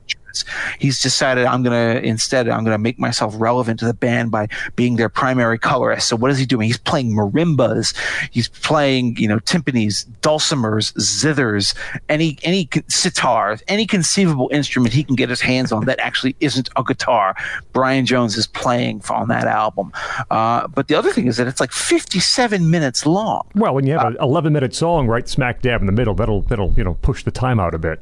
For people, okay, we're talking in 2019, people who maybe, you know, younger folks don't understand the limitations that vinyl imposes Yes. upon sound Right. and sound quality.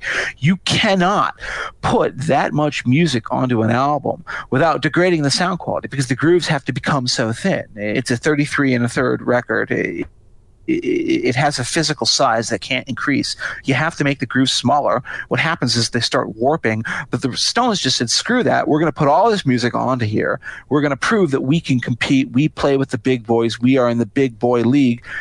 And they did it with Aftermath. This is an album in the United Kingdom that opens with Mick Jagger singing "What a Drag It Is Getting Old." It's as much of a middle finger to the face of polite society as it gets. He's talking about moms uh, in their suburban homes getting addicted to pills, which is actually kind of still a relevant issue in 2019. Doctor, please, some more of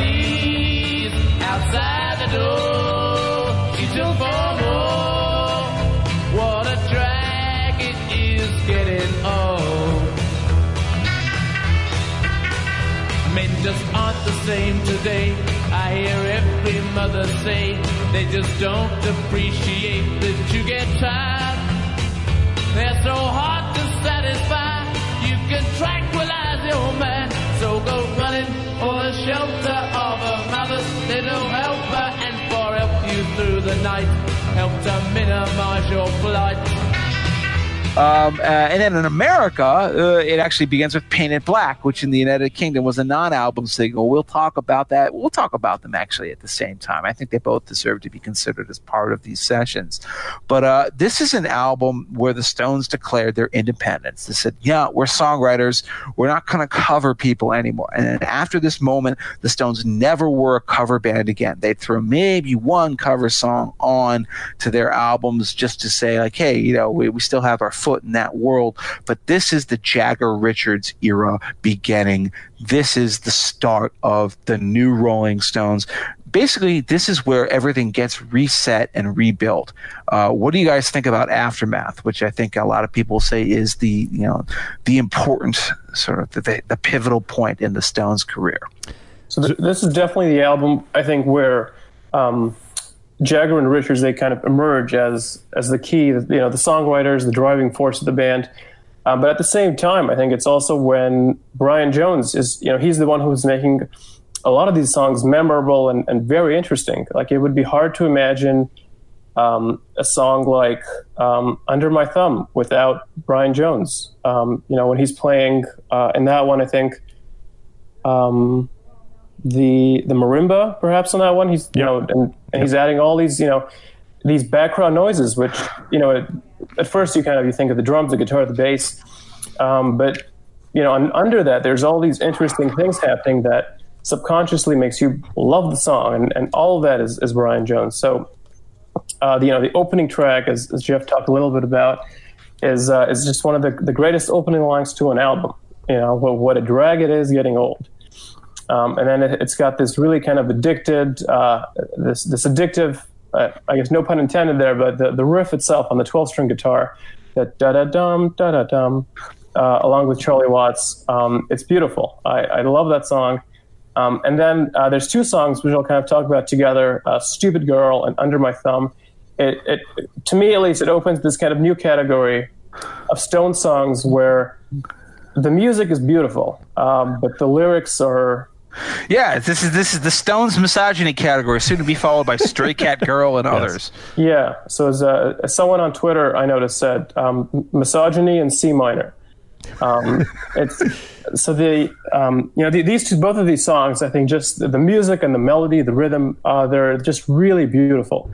I mean, and as you said, Revolver, um, sorry, Rubber Soul just came out, and so while Paul McCartney was singing like, you know, Norwegian Wood and you know Michelle, um, you know, here on this album there was like you know Stupid Girl, but you know at the same time again beyond the lyrics, um, just around the um, the one minute and nineteen or twenty second mark, the song just slowly builds into this this beautiful chorus, right? And then around the 26 sec, one minute 26 seconds, it just changes the beat and bursts into the chorus. Um, you just you have to listen to it. It's it's really cool. It's addictive. I, I love that part of the song. Well,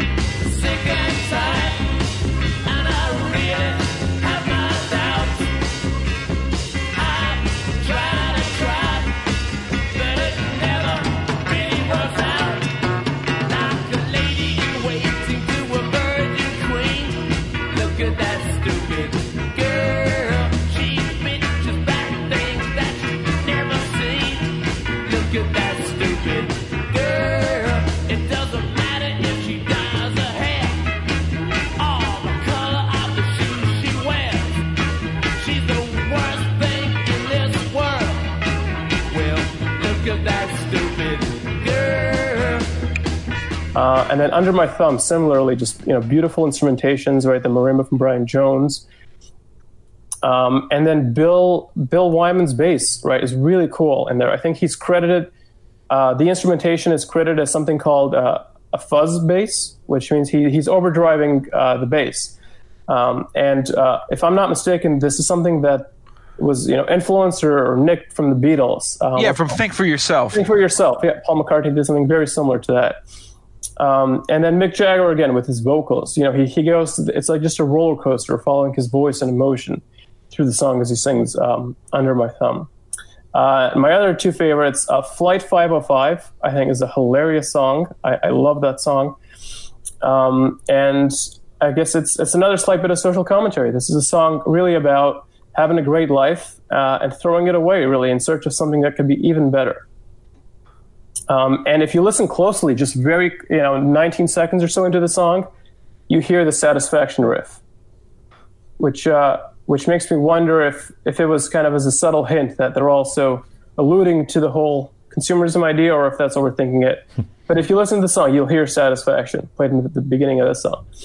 Um, and let's see, the the weakest song I think is "High and Dry" on this one. No, that's a great song. Now you're wrong. It's it's not okay. It's not it's not. What I like about it is that it's it's their first kind of foray into country music, and I think they really um, they get a lot better at it in Beggar's Banquet. Um, and it what it does do is it shows the album's diversity, right? From from their from the R and B and blues covers to you know to all the the foray of different you know different ideas and, and uh, themes explored in this one. Um, t- take it or leave it is uh, is not that good, um, but otherwise.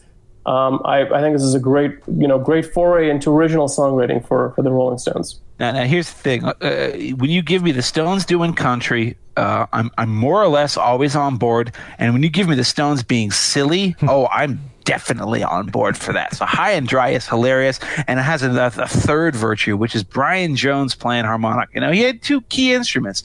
He, of course, he was a multi instrumentalist during this era, and he would start getting into some the mellotron, which we'll talk about.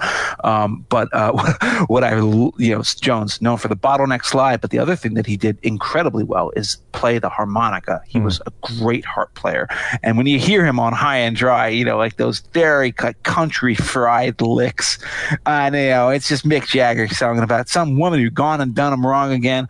I don't know. It, maybe it's not for everyone's tastes, but I love that song. That's one of the strong points on this one. There are weaker stuff on the back half of Aftermath, but I, I love that one. Scott? Um, I don't know if there's, you know, it's possible I have a really hot take on the Stones at this point, but I will say that I, I don't love Aftermath. And I, I think it's, um, it, it's, it's, it's, clearly behind what, say, the Beatles and the Kinks were doing around this time in 1966.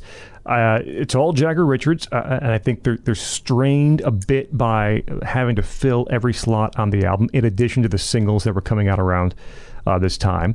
Um, I, I, I, don't love the production, and the, again, early Stones isn't produced all that well. But I said that, and then Jeff sent me the link to the uh, to the remasters, and I listened to those, and I still don't think it's great. Like Flight 505, which uh, which Harry loves, uh, I think it's a good song. It's really torpedoed by the, the production, the, the the the great boogie woogie piano that Ian Stewart's playing is is buried in that in that mono mix, but, but, but, but uh, behind a whole lot of stuff.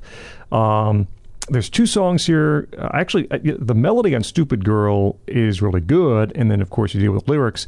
"Under My Thumb," the, the track on "Under My Thumb" is so fascinating to listen to. You have the lyrics on top first. You know, the, on, "Under My Thumb," the girl who once had me down, and late, of course, "Under My Thumb," she's the sweetest mm, pet in the world. As uh, Mick kind of takes on that that that character. Uh, but but the, the the the actual track is really fascinating and sophisticated. You have the upright piano. There's an acoustic guitar in the mix, marimba, xylophone, and the coolness of the music clashing with like the heat of the lyrics is really an attraction to Under My Thumb.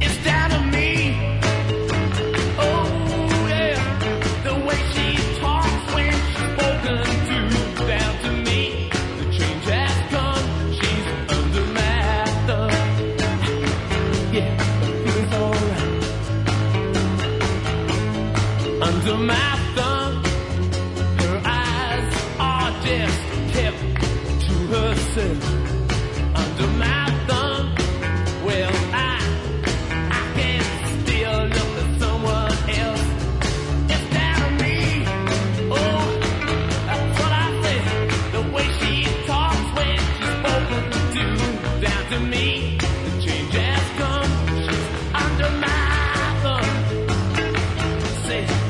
The other song, um, "I Am Waiting," is uh, is one of the best Stone tracks of this era. Very mournful melody. Brian Jones plays dulcimer on this one.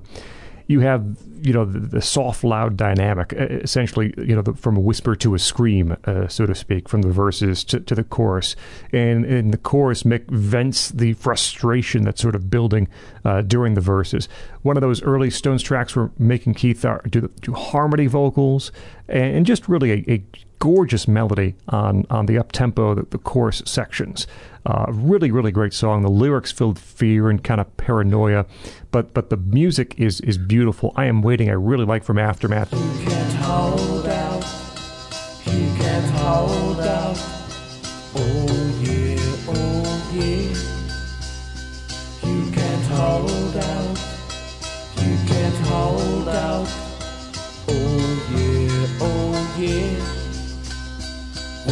for someone to come out of somewhere. Waiting for someone to come out of somewhere.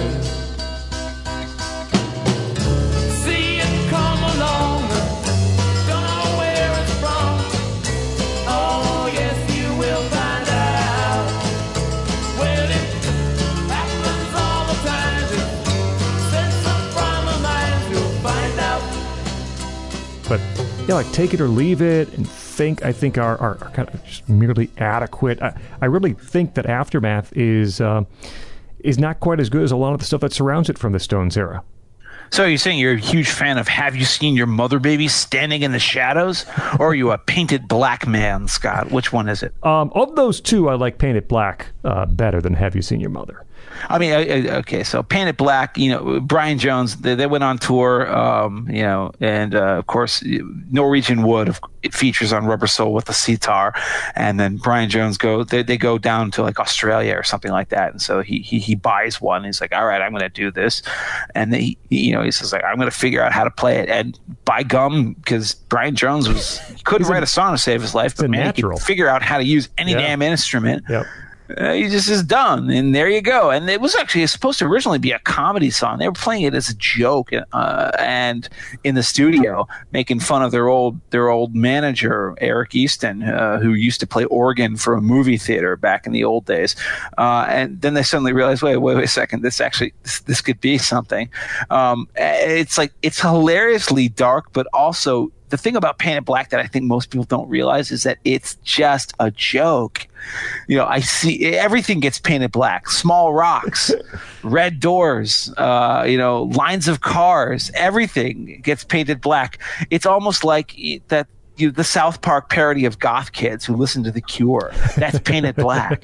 Uh, despite all that, nobody cares because you have that Dick Dale drumming from Charlie Watts. That and, and real quick, Jeff, that is so apparent live. Um, you know, Charlie Watts' drum on Paint It Black is essentially you know double time rhythm for what's happening around him in the song. That is so apparent when you see this song live. It's fantastic. it's, it's just, it obliterates any other qualms that you might have with the lyrics or like the, the melody construction, which is just a simple run up and down the scales. Who cares? It's painted black. You've known it all your entire life. You've loved it your entire life.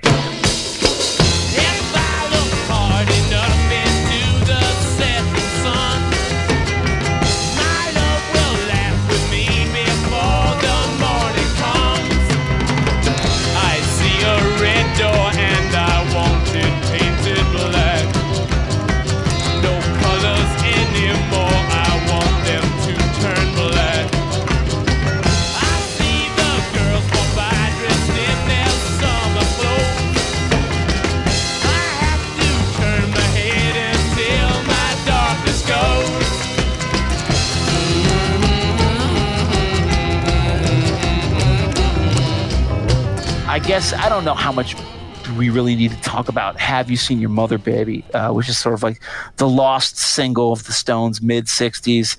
They're attempted to be kind of like a, you know, a psychedelic freak out, do their revolver style tricks. uh, I don't think it's that good of a song. It's, it's a bit too, uh, it's a novelty tune, frankly, as far as I'm concerned. I don't know if you guys disagree. I don't. I agree. All right, well then forget all that. Let's just move on to the next album. The Stones are getting more pop. Brian Jones, even though he can't write a song to save his life and is, is becoming increasingly alienated from the group, is actually exerting more influence on them in a weird way because he's the guy who brings all those pop touches and pop colorations to the band. So what do you have? You have the next album and single of the Stones era. Um, this is the one point where they made an unabashedly pop album, and I don't know, man. Maybe there's it's not a coincidence. This is the the least loved and least talked about Rolling Stones album in their entire history, even more so than Satanic Majesties, which is everybody makes fun of as being like the Sgt. Pepper's ripoff.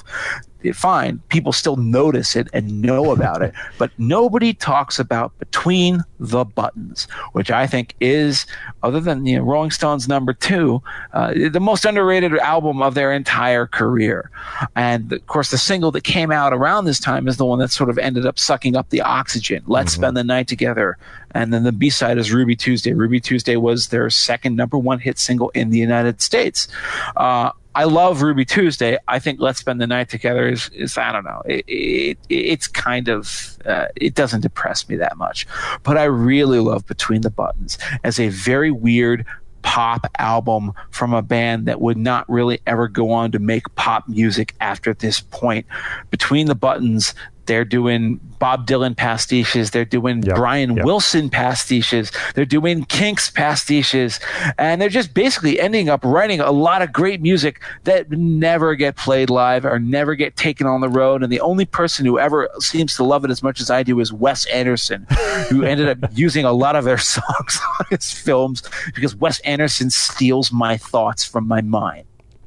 Uh, Between the Buttons is far by my far better than Aftermath, and I know that Aftermath is the one that sort of that sort of stands out from this era. But I think Between the Buttons is really excellent, uh, and even Jagger and, and Richards don't have a, a ton of great things to say about Between the Buttons. As Jeff mentioned, there's not a ton of songs. There's not virtually any songs that uh, have been in the live rotation at any time in the recent uh, past from Between the Buttons. But it's it's it's it's poppier.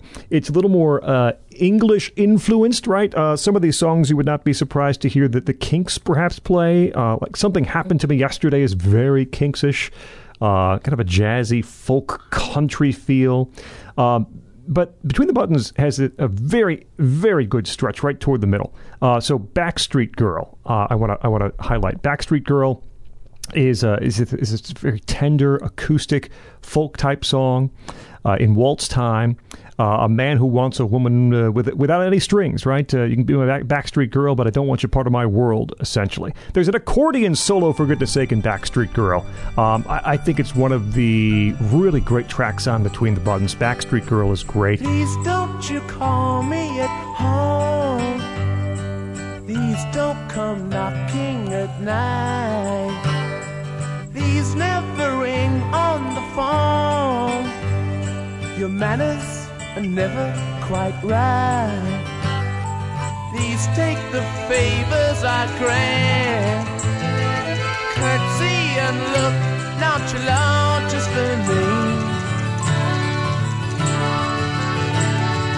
Don't want you part of my world. Just you be my backstreet girl. Uh, after that, you have uh, a song called "Connection," which is very much a Keith song. Uh, this this very hard riff, um, which actually it's kind of buried between piano and drums on the mix. It's mostly a Keith song. That goes right into "She Smiled Sweetly," which is a fantastic song. Uh, this booming Hammond organ that sort of sets the pace for the entire thing. Uh, Wyman's bass is very loud, uh, and this is one of the very very Dylan tracks. Um, and, and even the melody itself, you can kind of get just like a woman out of it. Uh, very blonde on blonde type. You're a sad-eyed lady of the lowlands too. I Yeah. can get that right. That's what she said so softly. I understood for once in my life and feeling good most all of the time. Cause she smiled sweetly. She smiled sweetly. She smiled sweetly and said, Don't worry.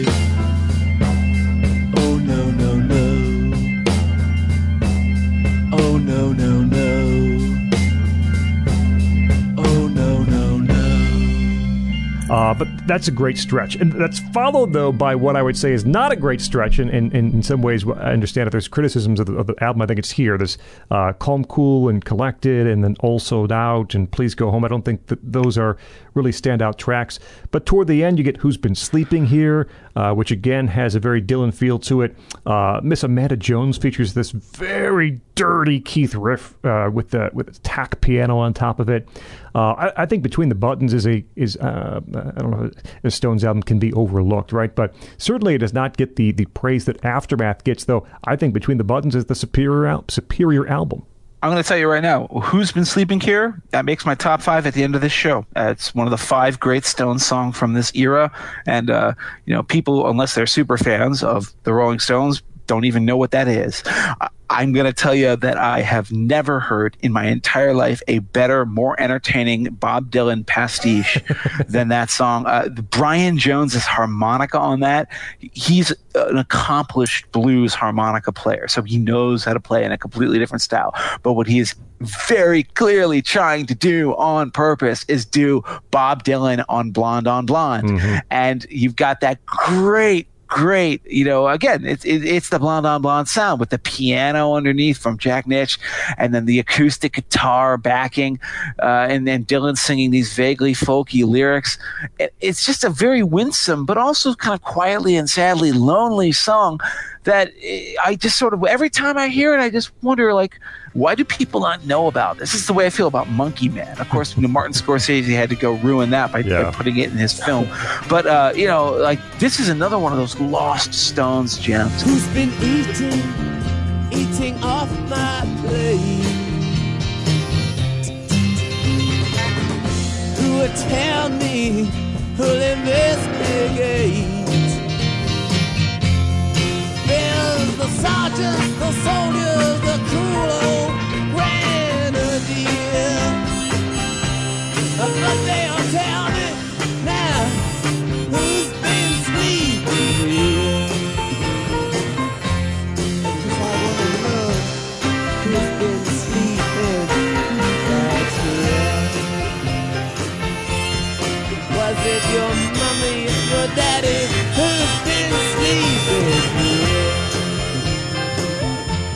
like Cool Calm and Collected, Scott. I, I, you know, it's it's a very kinksy kind of a thing, but you know, it's a good song.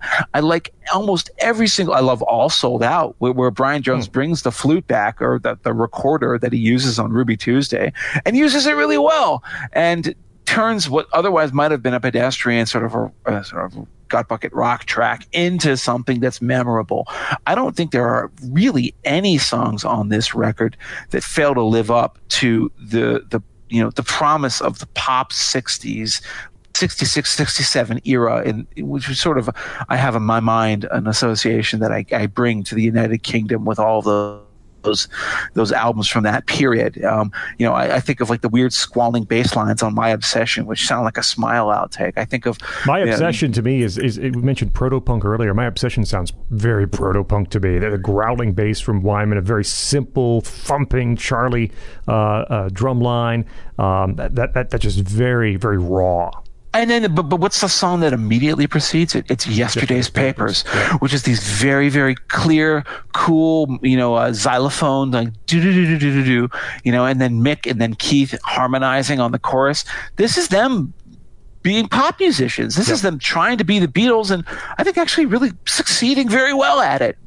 But you know, this is a far minority opinion. Nobody else likes this album barely except us. Harry. Yeah. Um, so before I jump into Between the Buttons, uh, Ruby Tuesday is one of my favorite Rolling Stone songs, and it's it's one of those songs which, um, you know, unlike I guess a lot of songs, this one for me it does not suffer from listening fatigue. Um, you know, there's a lot of you know big rock singles or, or hits like like Hotel California, which you've heard a million times, and when it comes on, at least for me, it's like okay, here we go again. Um, but Ruby Tuesday, I can I just never get tired of the song. Um, you know the chorus and, um, the rhythm, everything about it, I, I just love. There's no time to lose, I heard her say. Catch your dreams before they slip away. Dying all the time. Lose your dreams and you will lose your mind. In life unkind.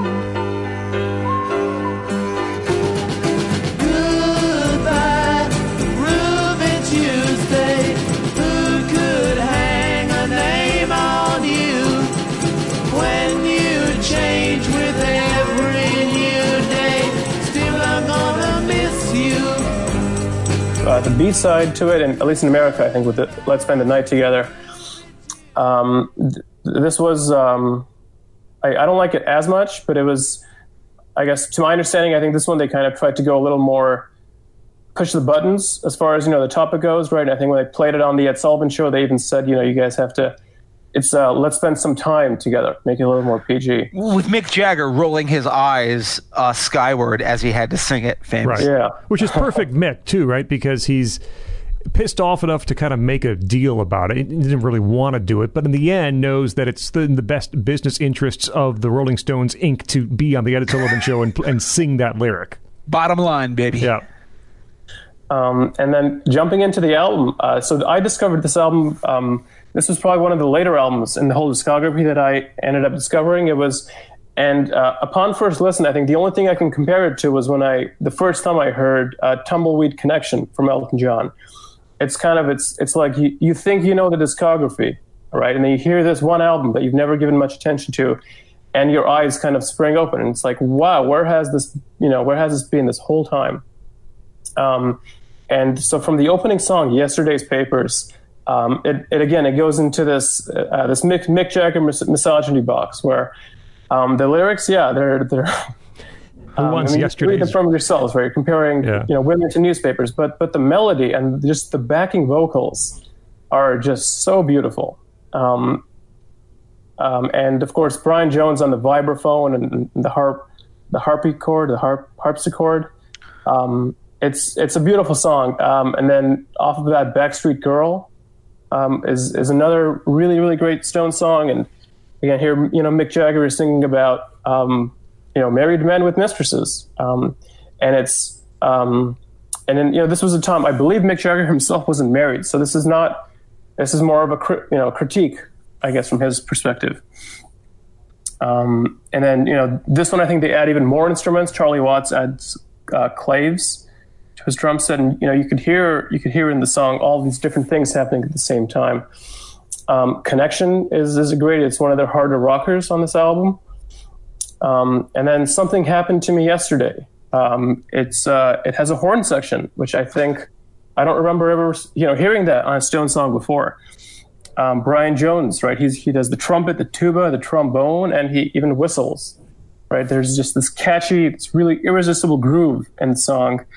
Um, and then as Mick Jagger, he does this kind of staccato style um, singing of the words when he's like, "Something happened to me." This kind of you know choppy delivery of the song. It's I, I love it very much. Um, and what I think is kind of interesting about the song is it does this kind of fourth wall breaking towards the end, right? If you notice, the, the end of the song is where they're doing this Sergeant Pepper style, you know, thank you for listening, uh, which is a cool lead in to the next album, um, um, The Majesty's Satanic Request, which a lot of people, you know, compare to, to kind of being the Stones version of, of Sergeant Pepper. Well, I mean, the, the funny thing about something happened to me yesterday is it was the equivalent of bear baiting when you haven't secured the the the, the, the face mask on the bear.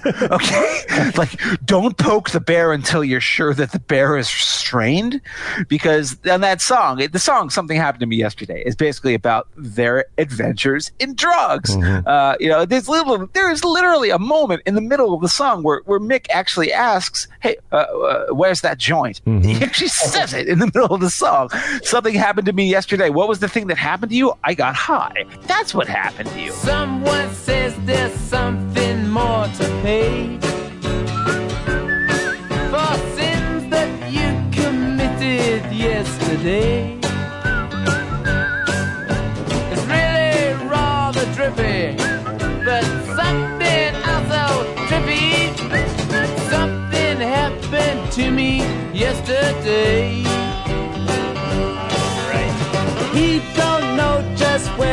Gone. He don't really care at all. No one's sure just what it was, or the meaning and the cause. Something. Um, and the Stones were playing with fire, to use a Stones like phrase, uh, in 1966 and 1967 because they didn't have that that sort of you know official sheen of state protection that were afforded to the Beatles as you know members of the British Empire and sort of public ambassadors to the world of everything awesome about the United Kingdom. No, the Stones were bad boys. The Stones were rebels, and uh, there were a lot of people who were very pissed off about the the loosening of English morals and saw fit to use the Stones as their punching bag. And when you start advertising out loud on record, uh, not only with that song, but of course with Have You Seen Your Mother and other ones uh, about how dissolute and uh, drug oriented you are, guess what? The police are going to take an interest in you, which is exactly what happened to the Stones in early 1967, just right after the release of Between the Buttons. And this is a, uh, the real, in my opinion, in my opinion at least, the, in terms of their narrative, the real pivot point in their history um, it's not talked about. It's not it's not represented on their compilations because the music is so complicated and weird, and people have differing opinions on it. But if you really want to know like where the Stones story takes a big left turn and they become like the drug rebels, this is where this is where it happens because. Um, uh, somebody publishes an article in the News of the World, Yeah. a, a UK tabloid that is now thankfully out of business. Uh, yeah, Piers Morgan, tip my cap to you. You you, you, you, you knocked that one out of business. Um, and uh, what what is it? What do they do? They, they they said like you know UK stars and their their drug habits, things that will surprise you. You know, tabloid crap. And they accused Mick Jagger of like you know like hanging out at a club and, and smoking a dope and everyone inviting people back to smoke hash at his place and popping pills. Mick Jagger, who actually is the, the only sober member of the group, uh, realized that no, that wasn't me. I wasn't there. And he went on television, live television in the United Kingdom, the night it was published and said, I'm going to sue the News of the World for libel. And libel laws in the United Kingdom are very different than they are here in the United States. Uh, and so what the News of the World did, being the corrupt bastards that they are, is they said, okay, the only way we can ever survive this suit, because they blundered. It wasn't Mick Jagger who was actually doing that. It was Brian Jones, who was the drug addict that was caught, you know, downing, you know, Benzedrines at Blaises. And, uh, what they did is they they bought off uh, Keith Richards' chauffeur, his driver, and said the next time that Mick comes over to party with Keith, you know, you give uh, us a call, and he did, and they called the uh, the local police in Sussex, and the police executed a raid on the house and found drugs, a very small amount of them, in fact, actually, ironically enough. Only And- after only after Harrison left, right? They were they made sure the Beatles oh, were gone. Yeah, not only that, but but the, but but the, but the greatest little detail of it is that one of the guys who was still at the party uh, decided to, to really mess with the cops, and he put on Bob Dylan's "Rainy Day Women" numbers Yes. twelve and thirty-five. and so, so as the police are searching the house, Bob Dylan is just singing, "Everybody must get stoned." Uh, uh, but the cops didn't have a sense of humor about it, and they arrested uh, Jagger and Richards this is a huge scandal. They put them on trial. They convicted them. And then they sent them to jail. They actually threw them in prison in early 1967. This is an enormous thing. Like, you know, you know these are the, some of the biggest rock stars in the world and certainly in the United Kingdom. They go to jail they get they get let out on appeal. Uh, there's actually surprising public sentiment in favor of uh, them being let out. I think everybody just thought like, oh wait, wait a second, we were we were all just trying to like scare them. This is not what we really we don't really want to throw the stones in prison. Um, uh, what comes out from that? What comes out from that is is some of the most confused and controversial music of their career. Uh, this is the psychedelic Stones era. This is "We Love You," a song that they nominally released as their big follow up single in response to all the, the actions that had happened to them as a as a as a quote unquote thank you to their fans. But in, in fact, in reality, it's just a giant f you to everyone. When they say "We love you," what they really mean is "We hate you." We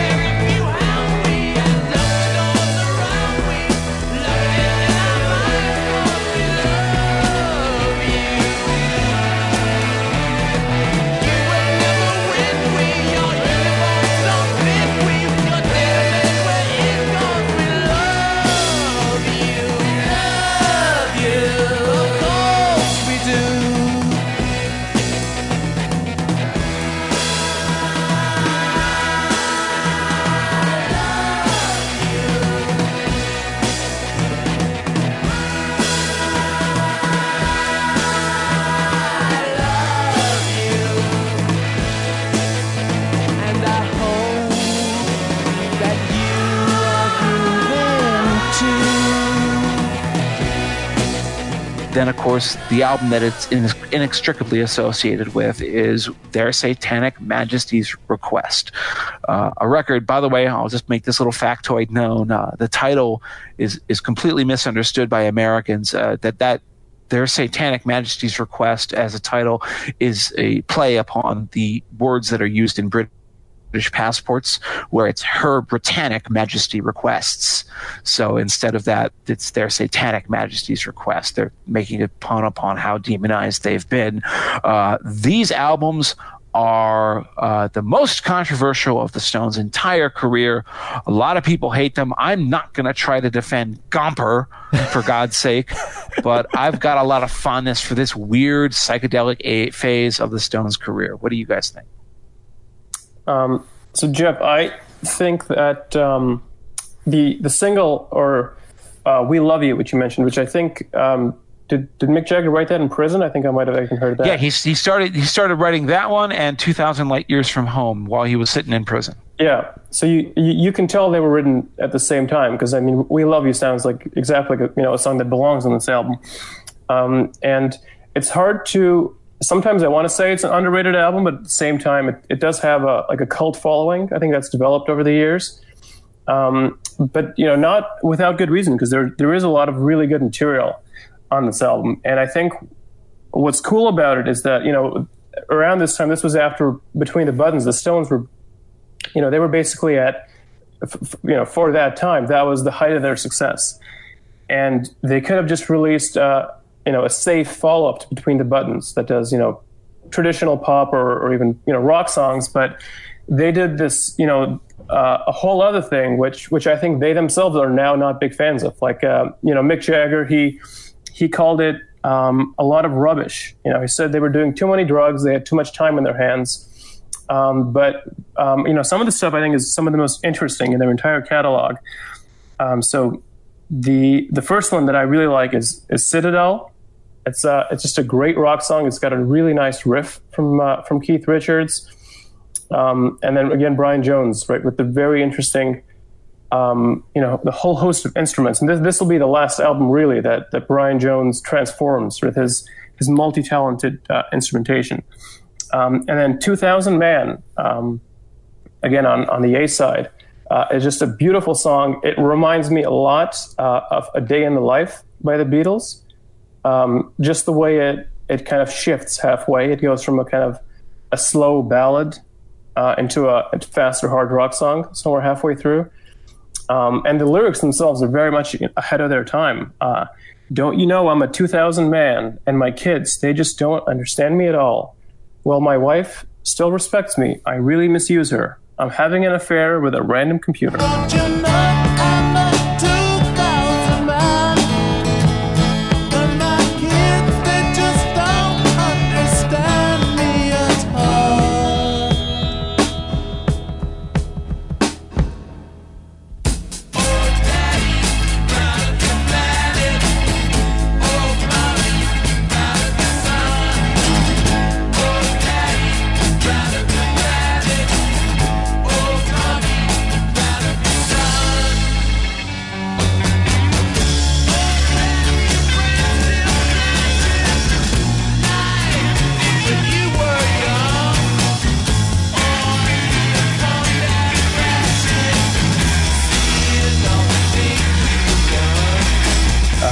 Aside from that, uh, the I think it was, "She's a Rainbow" was a single as well. Um, I it's a beautiful song. They the Stones they played this live at the show I was at, and it was really nicely done. Uh, Well, they brought out a Satanic Majesty song for your show. I'm amazed. Yeah, they play "She's a Rainbow," um, and it's um, I think it's one of the lost kind of great songs of their discography.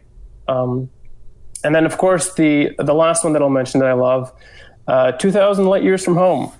Uh, this is the Stones doing space, right? I think this is the kind of the Pink Floydian territory at the time, uh, which kind of, you know, as, as later influences, it led to uh, Space Oddity from Bowie, and then of course uh, Elton John or, or Bernie Taupin's influences that you know gave us Rocket Man.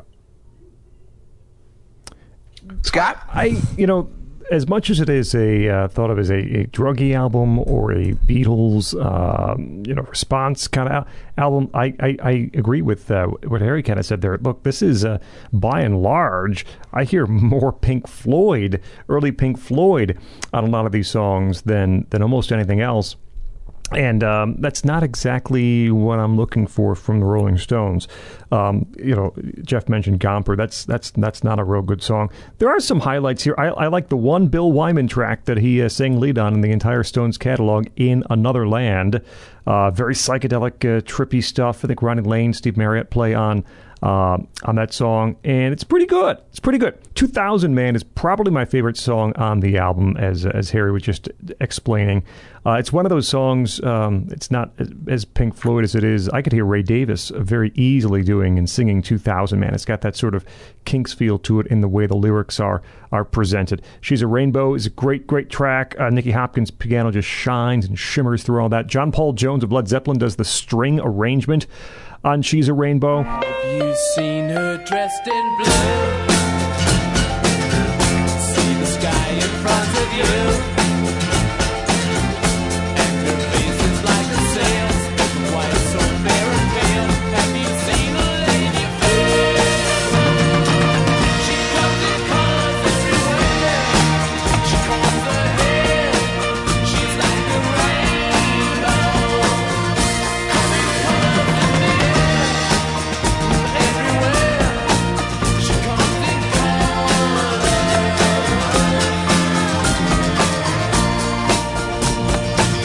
And then 2,000 Light Years from Home is is pretty good too. You know, the, the, those tracks in between uh, have never really grown on me.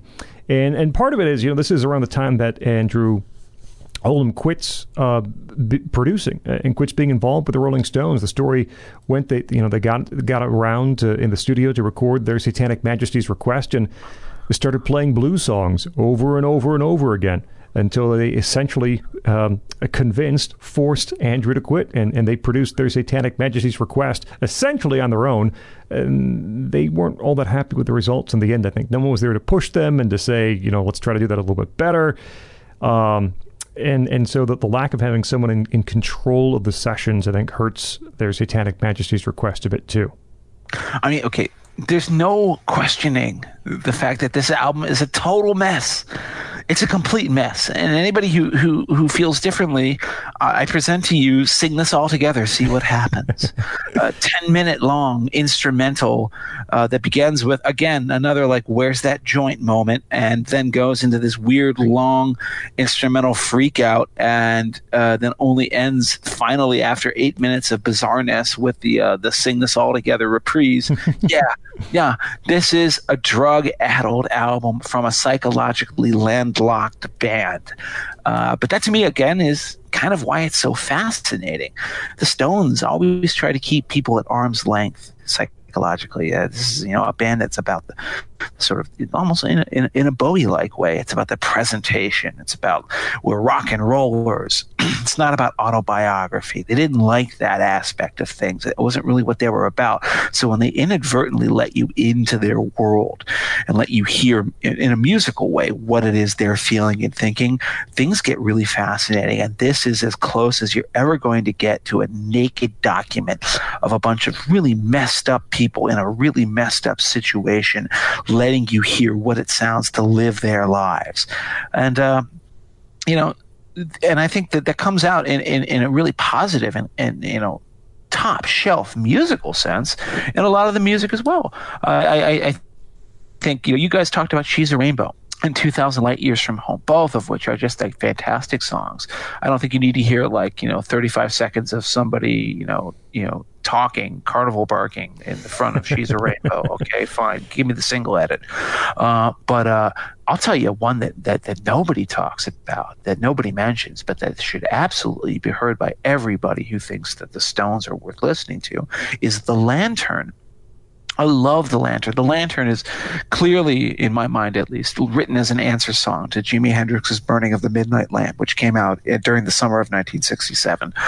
And you know, here is you know Mick singing about, "Hey, we're going to carry the lantern high." This is a weird song production wise. You can hear the ghosts of of Keith's Keith Richards guitar, you know, in the background that have been edited out and they only get potted up later. But it has this ghostly 3 a.m., 3 in the morning glow that, that actually, when you listen to it, you put your headphones on, especially if you do it late at night, boy, this is, there's, there's very few songs that I've ever heard that evoke that true lonely late night feeling. I am, I am, I'm out on some rock in the middle of the ocean and it's three o'clock in the morning and I'm just carrying the lantern high. I'm burning the midnight oil. Um, it's a beautiful song.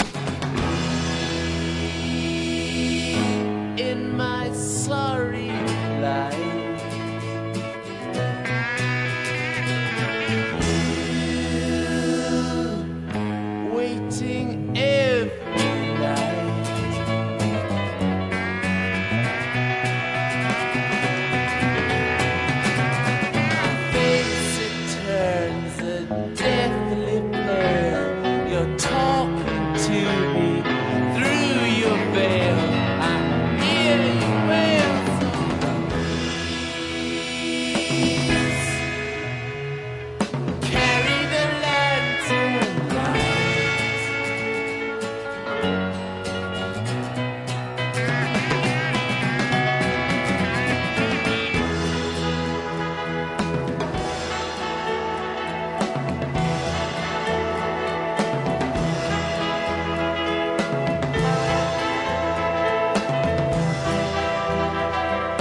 I also think that uh, you know the, you, you said that you Wyman's in another land. That's a great song. Two Thousand Man, uh, that one, another one that's been resurrected by Wes Anderson. God, Wes, plundering my soul. Stop it, buddy.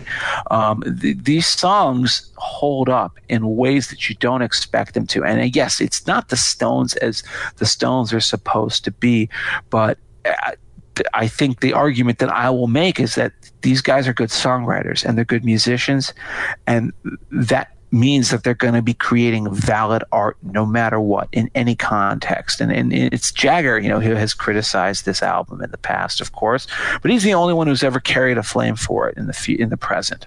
Uh, he's the one who actually will say these days, like, yeah, you know, there are good things on this record, and I do sometimes wish we could get back to that creativity and that experimentation that you hear on Satanic Majesties, because uh, everything that is immediately coming afterwards, as we as we sort of come to the conclusion of our show, uh, is sort of the beginning of the true classic Stones era. We've done all this, and now we're like entering the true classic Stones era.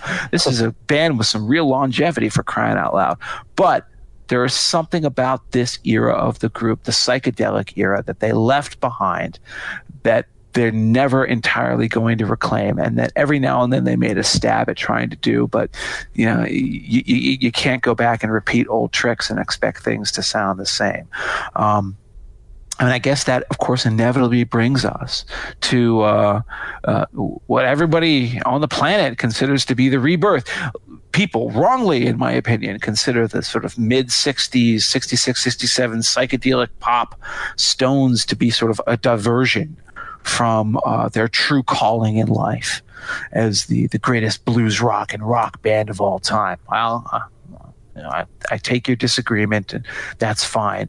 Uh, but we all did, we all agree on what happens next, which is they uh, they uh, Bill Wyman and Charlie Watts and Brian Jones just happen to be jamming in a basement studio somewhere, and uh, the uh, Bill is on the piano, uh, and or and he just goes plunking out a rhythm. It goes da da da da da da da da da da da da da. And then Keith Richards at that moment happened to walk in and hear the jam, and he was like, "Hold on, go back, play that again." Repeat that. I need to hear that. And they kept on doing it, and he committed it to memory, and he ran home, and he wrote a song, and the name of that song is Jumpin' Jack Flash.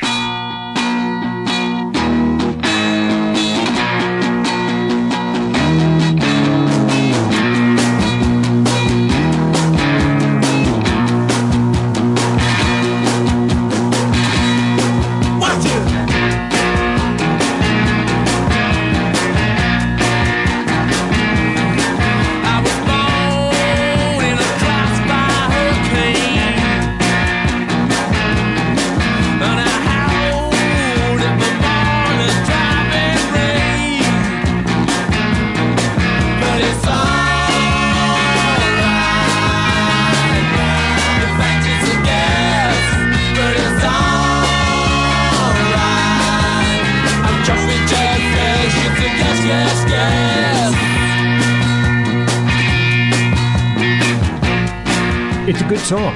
If you didn't hear it before, you Oh, probably yeah, heard it. it's got its it's got its fans. Number one in the UK, number three in the in the US. Uh, this is where uh, a very important figure enters the picture too, in the form of Jimmy Miller, who would produce uh, the Stones for the foreseeable future. And one of the uh, most uh, noticeable things about Jimmy Miller is that he knows how to record percussion. He knows how to record drums. He knows how to make them sound big and bad. He knows how to add little things like shakers and uh, washboards and and, and and things like that to to move it uh, move the song forward percussively. And Jumpin' Jack Flash, one of the things you notice is the way that Charlie Watts' drums sound stronger. They're punching right through this song. Um, and and that very beginning um, was recorded in a very specific way. Um, you know, the opening guitar chords to Jumpin' Jack Flash.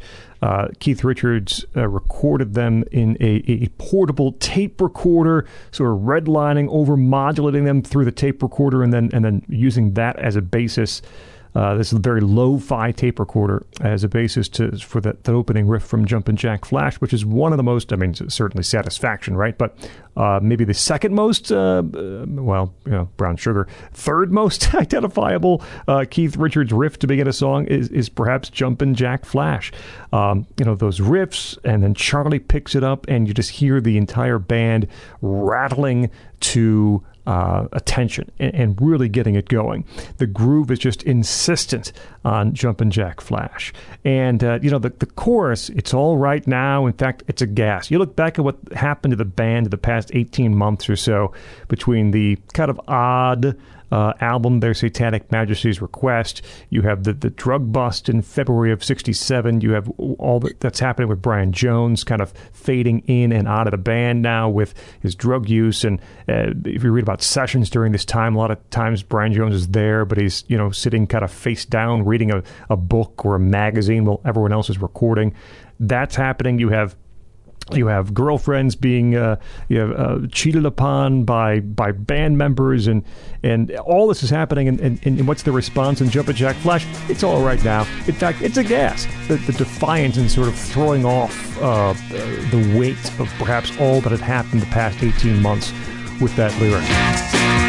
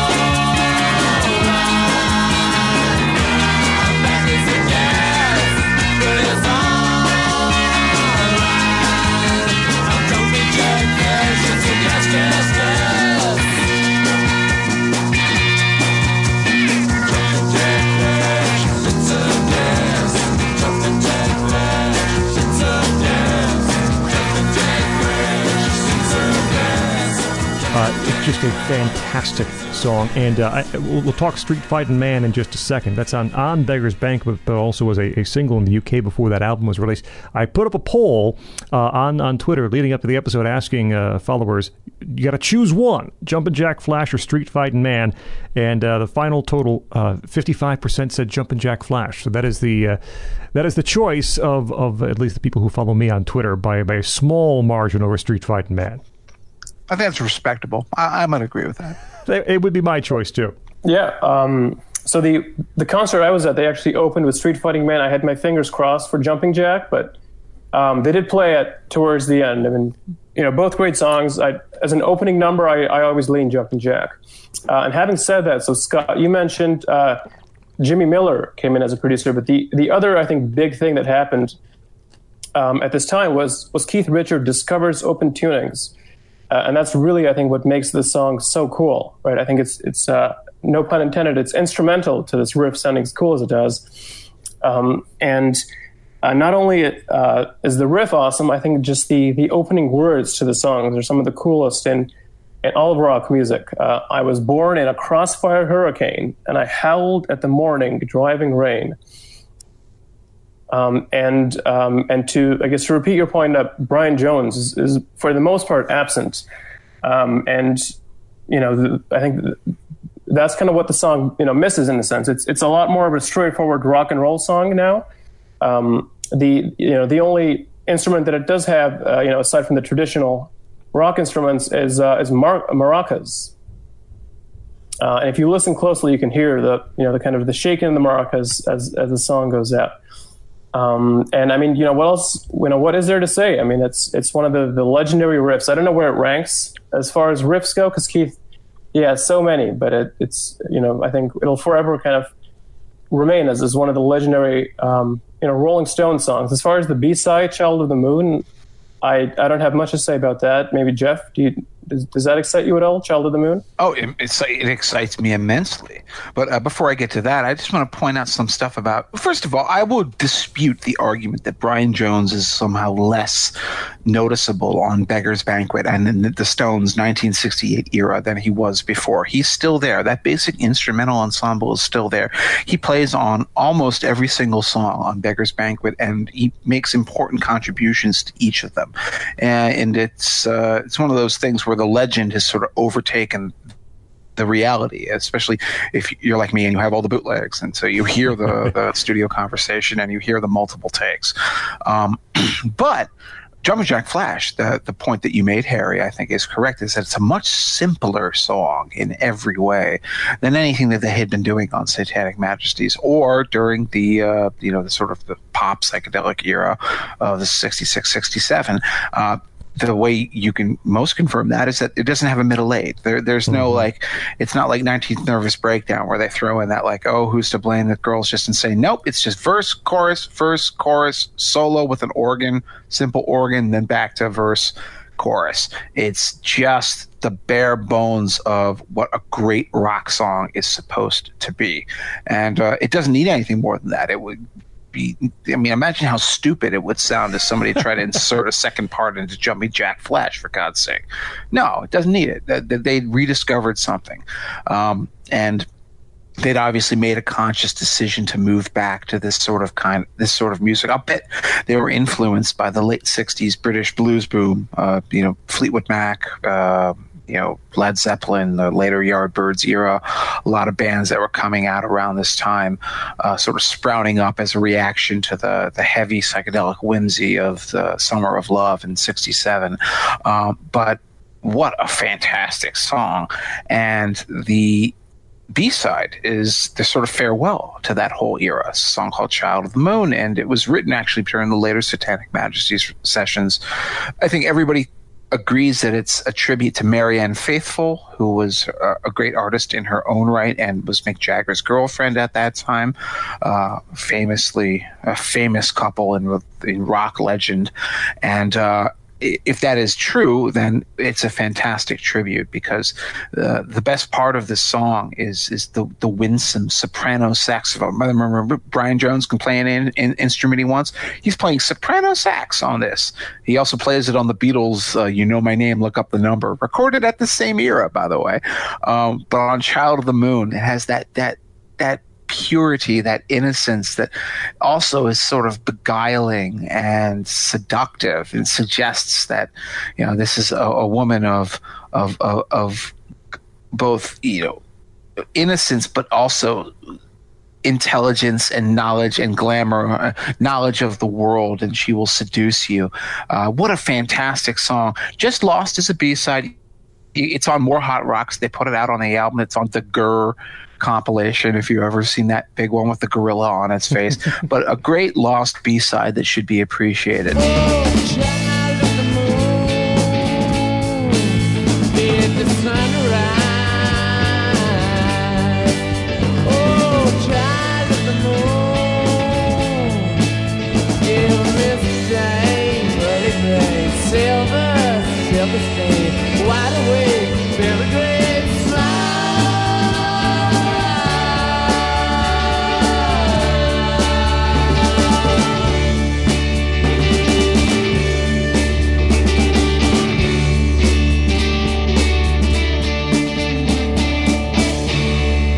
Course, brings us to Beggar's Banquet, which is, you know, hey, what do you say about Beggar's Banquet, the beginning of the Stones' classic era, um, and uh, an album that everybody accused of ripping off the Beatles because of its white cover, but of course, it actually had the the original bathroom cover, which is now the one that we all know Yes. as kids. Um, uh, I'm just going to actually let it go because at this point, what the heck do you say about Sympathy for the Devil or Street Fighting Man or Salt of the Earth or Stray Cat Blues or an album that is in its own way carries on the continuity of the instrumental ensemble on Satanic Majesties. If you go back and you listen to the unoverdubbed versions of those songs, which you can get on bootleg, you will hear a through line. But in its structure and its you know complete tribute to blues and hard rock is as different as it could conceivably be. What do you add to the legacy of Beggar's Banquet? Um, so it's, I mean, needless to say, it, it's a it's a fantastic, I think, country blues rock album. It's, it's a mixture of all those things. Um, Sympathy for the Devil, right? I mean, it's like trying to talk about the dark side of the moon, right? It's a song that everybody's heard. It's a song that everybody knows. Uh, the only thing I'll maybe say is it has um, it trades places with Jumping Jack Flash for you know my favorite way to open a song, right? I, you know that one I you know talked about before here. Here Jagger, you know he's singing, "Please allow me to introduce myself. I'm a man of wealth and taste." And from those first two you know two lines, you know what you're in for. You know you know it's going to be a cool song. It's I think it's maybe you know you could consider it one of the first kind of truly epic songs where the Stones they they take on you know larger themes themselves. You know they're, they're singing about you know Russia and the um, the revolution. Uh, you know, as far as the themes they explore in the lyrics, um, I think that makes it a, a very interesting song. You know, aside from the, the you know the thing about girls and the usual stuff. Hey, you know what? I'm, I'm going to jump in here, and I'll tell you Yeah. that I, I don't even I don't even like Sympathy for the Devil that much. I'm kind of tired of it. I also think Jagger is way out of his depth lyrically on Yeah. that. That song, you know, he, he he was given a copy of Master and Margarita uh, by Bulgakov, um, by Marianne Faithfull, his girlfriend at the time, and uh, of course, this is what he ends up writing. And I don't know, I, I I don't hate it. How could you ever hate Sympathy for the Devil? But ironically enough, it's one of the very few songs on this album that I'm kind of done with. Uh, sorry, sorry to be the downer, you know.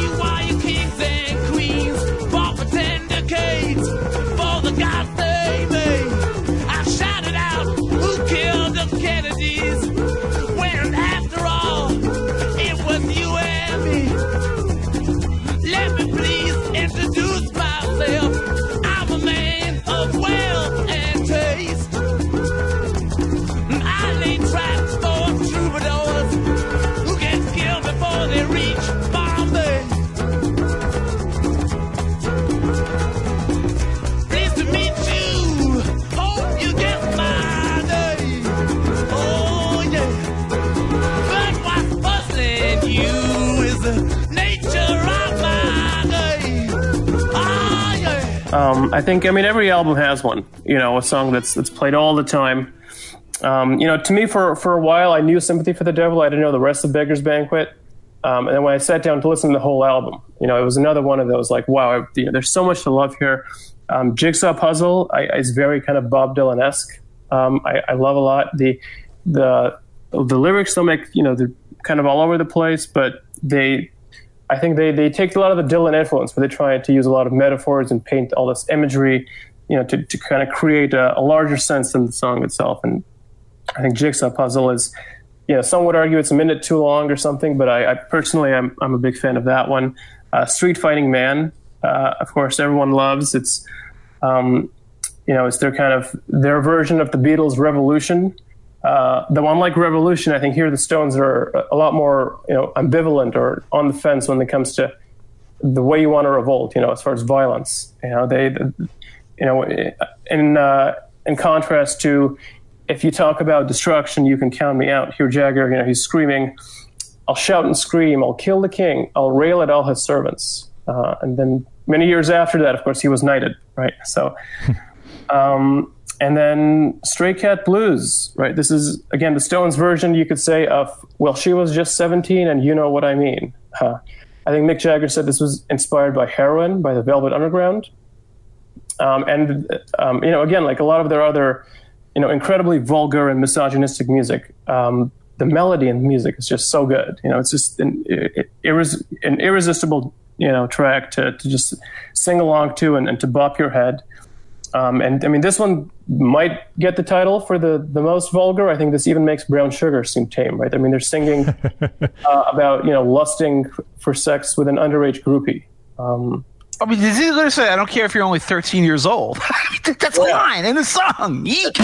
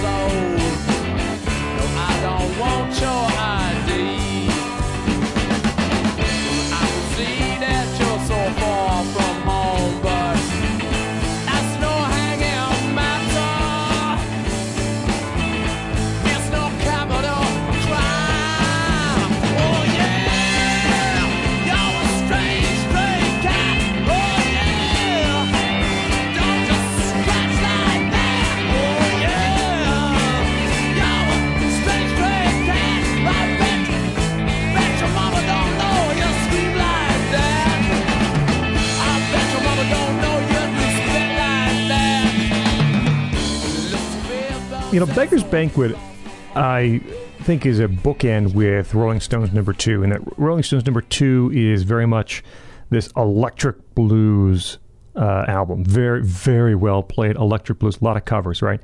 Beggar's Banquet is uh, you know Jagger Richard uh, J- Jagger Richards originals, and has a, a, an acoustic blues feel to it. And yes, there's there's country thrown in there, and, and there are some rockers too, like Street Fighting Man, but if you listen to Beggar's Banquet, I think the instrument that, that comes that you come away with most is Richard's acoustic guitar. It, it's recorded very close. It's very loud in your head.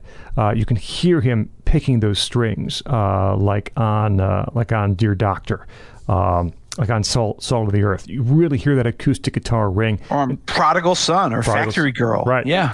Um, and, and so I think that really defines Beggar's Banquet is, is sort of the the the end of this progression from the electric blues that we heard on Rolling Stones number two eh, through that middle era into what we have now, which is uh, more of an acoustic blues feel on on Beggar's Banquet. I actually am with Jeff. Sympathy is one of the. I was telling friends before the concert.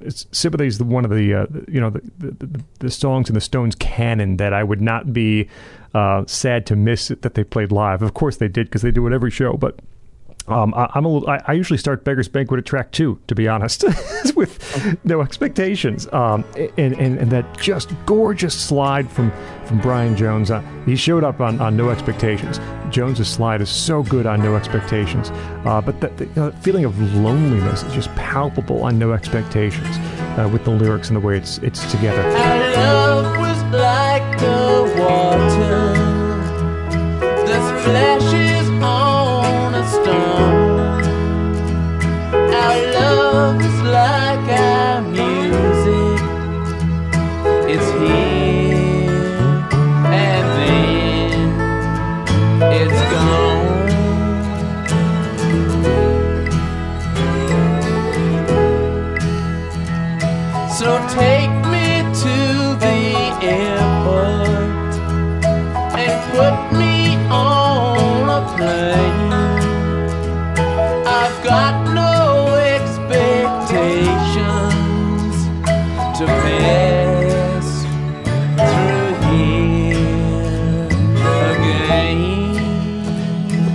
Jigsaw Puzzle um, is a little repetitive. I think it almost goes six minutes.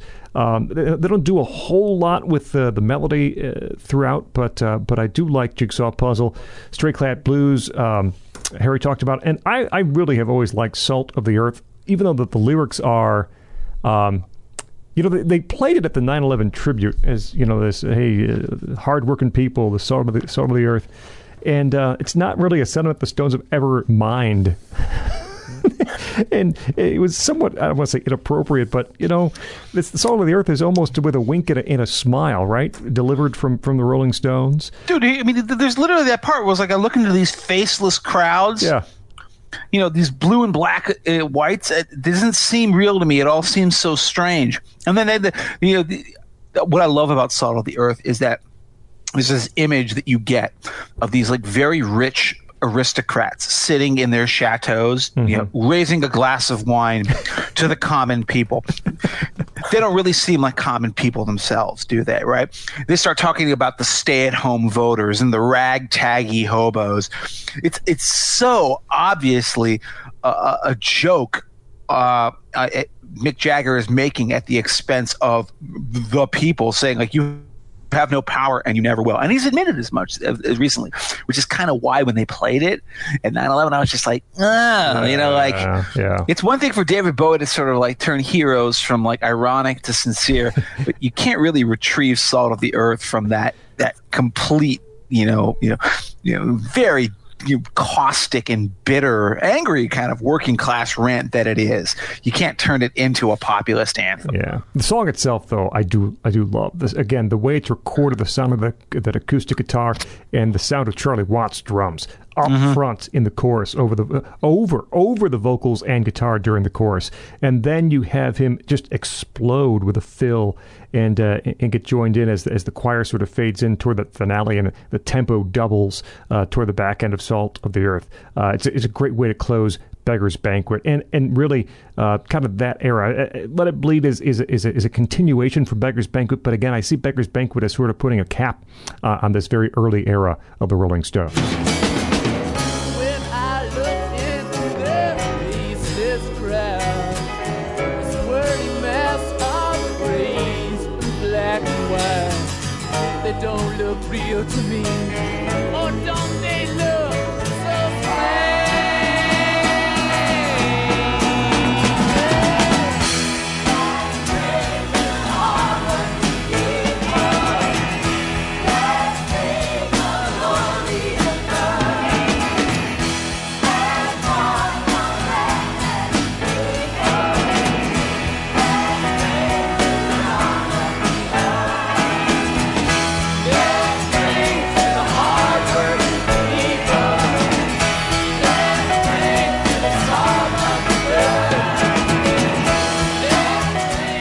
Banquet, I, I go back and forth on this. I say, what is the Rolling Stones' greatest album?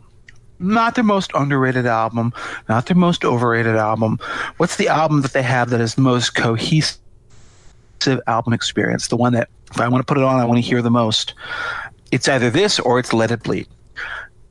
I think today, at least, it's this. It's Beggar's Banquet. Even though I just, you know, I, I, t- I told you that I didn't much care for Sympathy for the Devil. Well, it's still a good introductory track. This album is the album where you, you witness the creative re, reconstruction and resurgence of Keith Richards, who had, you know, after the arrest, after the busts, after the, the ceasing of touring from the Stones, had gone into a hibernation lost interest in playing guitar. He discovers the open tunings, he discovers the old blues sides, and now he's back in the saddle again. And every single song could, if it were taken on its own, taken as an individual piece, feel like a minor production. Like Dear Doctor, for example. Mm-hmm. Now, if you just listen to that, if that was a single or like a random track on a random album, you'd be like, whoa, whoa, what is this crap? Sounds like an outtake. In the context of Beggar's Banquet, Dear Doctor is absolutely necessary. And I love it every time Mick Jagger talks about being saved from a marriage to his ugly cousin because his ugly cousin ran away with his even uglier cousin. I love that song. And I love Brian Jones is playing that country fried harmonica in the background. Parachute Woman is a song that is like literally a, almost like a dream. It, it, it feels like a dream groove, like it was downloaded from Keith Richards' brain onto the tape without anybody actually having to play a note. It's just a straight up gut bucket blues. Doesn't even have any real like uh, lyrics of note, um, and yet it's essential to the feel of Beggar's Banquet, which, as you say, is a country blues album, despite the big spotlight tracks. And you know, it's funny that we haven't even talked about one of the biggest of them all, which is "Street Fighting Man." Uh, this is the song, you know. Harry mentioned it briefly, talking about it, sort of maybe a, a companion to Revolution. Um, they came out uh, around the exact same time, so I don't think that that one was necessarily influenced by the other. This actually was originally written as a song about a drunken wife beating Indian, Yeah. uh, and it was called "Pay Your Dues." And then uh, once Jagger realized that the music was so great, he thought to himself, "Well, crap, I, I, I better try to come up with something a little more interesting than that." And so what he came up with was a song that was influenced by the rioting that he'd seen outside the the United States Embassy in London um, in March of 1968, and it is a song of uh, incredible line stepping. He he walks a knife's edge. You know, he he clearly is calling for violent revolution, and they have a right to be angry given what the establishment had done to them over the past year or so. Uh, but then, of course, he had you know he he backs down in the chorus, say, "Wow, know, what can a poor boy do except to sing in a rock and roll band?" Um, but the hilarious part of it is how this song should have no right to succeed musically because it's based on the weirdest combination of instruments that you could ever expect from a rock song. You've got acoustic guitar, bass, drums. Okay, fine. Oh, but also you have tambura and sitar. You have these Indian instruments, which Brian Jones insisted on adding to the song, and, and it must have seemed like a perversely inappropriate idea at the time, but it ends up working beautifully because when you combine that with what Nicky Hopkins, who's the studio player that would end up kind of becoming an informal member of the band at this point, uh, is playing on piano, it's just it, it swells. It's like an ocean of sound that almost ends up exploding into your speakers. Um, um, if, if I'm not mistaken, uh, Charlie Watts, I believe he's playing like a small practice piano drum kit. Yeah, there, there, there are two sets of drums on that. So he's playing one drum kit in the background on on the stuff that's done on the Philips tape recorder, and then he overdubs another larger drum sound in the studio. You've got two sets of drums on that song. Lots of studio tricks, which is the other thing about this. This is Keith Richards' creative renaissance in terms of studio production. Then he this is the point where he becomes obsessed with layering guitars, layering sounds. He becomes like the George Martin of the Rolling Stones.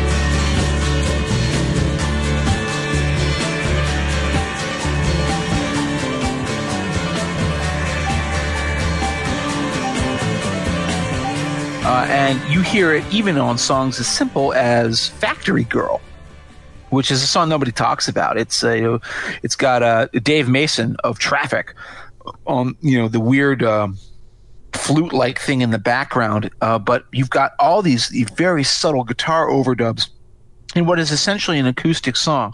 I will say one other thing about uh, Beggar's Banquet, which is to me the best album of this era, even better than Let It Bleed, uh, although Let It Bleed is, is basically co equal with it. Um, I love Prodigal Son. Uh, the only cover on this record, uh, from now on, the Stones would be including basically one or two covers on each of their albums, sort of as to say, like, yeah, we can do the old masters as well as we do our own stuff. And Prodigal Son is amazing and terrifying. It's a story uh, it's of course the song, the biblical story of the prodigal son, but it recasts it in this weird, weird way where you get the point of view of the prodigal son himself, and where you, where you understand that he's not really repentant. He he's just he went out and blew all his money, and he's lazy and he doesn't want to work. He doesn't want to you know shovel crap in someone's barnyard, so he just comes home. And isn't it nice to bask in the love of his family? Ooh. That's a weird, weird song, and it's just a beautiful tune as well. And uh, very few people ever understand like what comes out of that tune lyrically, the way that Mick Jagger sings it, uh, because they just get carried away with the sound.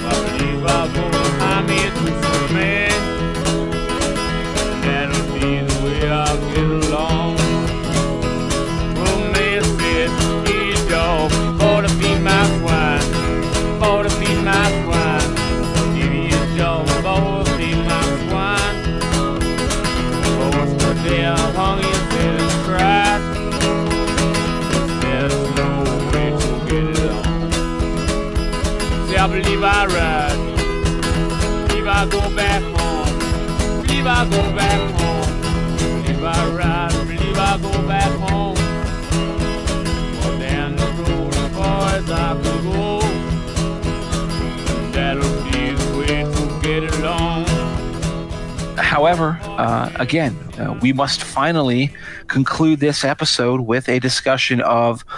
Oh, geez. Uh, I thought it was tough enough to talk about Beggar's Banquet. So, what do you say about the album that stumped Greil Marcus? I don't know if you ever read Greil Marcus's review of Let It Bleed. It embarrasses him. It embarrasses everyone because nobody knew how to talk about this album in its time. I don't even know how to talk about this album uh, in 2019, except to say that, you know, it's right up there with Beggar's Banquet uh, as one of what? The most perfect records ever released. It has some of the most terrifyingly perfect songs in the history of rock and roll music on it. Uh, it's a good record, and you should hear it. That's my review. Let It Bleed is um, likely my vote for greatest Rolling Stones album. And, you know, the thing about the Stones is, I think, unless I'm misreading the room, I, I, don't think there really is a consensus best, right? I mean, uh, maybe Beggar's Banquet, like Jeff was arguing. Maybe it's Let It Bleed, like I'm, I'm about to argue. Maybe it's Sticky Fingers. Maybe it's Exile. Uh, I, don't think anyone's going to pick, uh, you know, Dirty Work, but, but perhaps, uh, you know, Some Girls has its defenders. But but let it bleed, man. I tell you, every time I hear it, and I hear it a lot because I love it, I think it's better. I mean, really, as good as it is, I think it's better just about every single time I I listen to it. And you know, you, you start with "Gimme Shelter," which I would argue is probably the greatest rock and roll song of all time. Uh, "Gimme Shelter" from from the very beginning paints its sense of worry and dread with just the instrumentation. Forget the lyrics and, and, and, and Merry Clayton and rape and murder and war. You get all of that just from the opening 30 seconds or so. That, that shaky, shimmering guitar, the ooze piled on top. Uh, and, and, and it's just amazing. There, there is so much pent up, uh, you know, um, stuff happening in Gimme Shelter, and it's finally released. You know, Gimme Shelter, the actual name of the song is only mentioned one time, right toward the tail end of the song. So everything sort of builds, the tension builds all the way to the end of the song. And one of the key parts of Gimme Shelter is that that middle section when you have that harp that leads directly into Keith's uh, solo and and and that portion of the song kills me every single time. And it leads directly into of course the part that kills me too and everyone else. Merry Clayton's uh, lead female solo rape murder her voice breaking shaking as she belts it out. You can hear the band members uh, you know reacting in the background, if you've heard the, the vocal track, to, to, how amazing she, she does her part in Gimme Shelter, the impending doom, the bad stuff around the corner, all of that late 60s kind of being wrapped up into one song. Uh, and, and, just that muscular percussion that Jimmy Miller knows how to record. Low tune kick, low tune snare. Um, man, it conveys everything with just the musical track. Isn't it weird that, like, Altamont happened after this song was recorded and right. not before it. Like right. this song predicted it. This song predicted the end of the '60s. This song predicted rape and murder, bad, bad things, the end of the hippie dreams and the end of the hippie ideals. And of course, it was really written because Keith Richards was angry that Mick Jagger was sleeping with his girlfriend. That's where the song comes from. He wrote it in the car when he was like convinced that Mick Jagger was sleeping with his girlfriend And he was because, right. uh, uh, you know, Nic Roeg had cast him opposite her in the film performance. That's true. That's a true story. And yet, no, no, he's literally subliminally channeling the cultural forces of a decade into one piece of music. Yep, and, and then uh, my favorite parts too. The you know the bump, bump, bump, bump, crash. Uh, Charlie on the drums. Uh, that repeated theme through "Give Me Shelter." Again, I, I think it's the it's the best rock song ever made on one of the best rock albums ever made.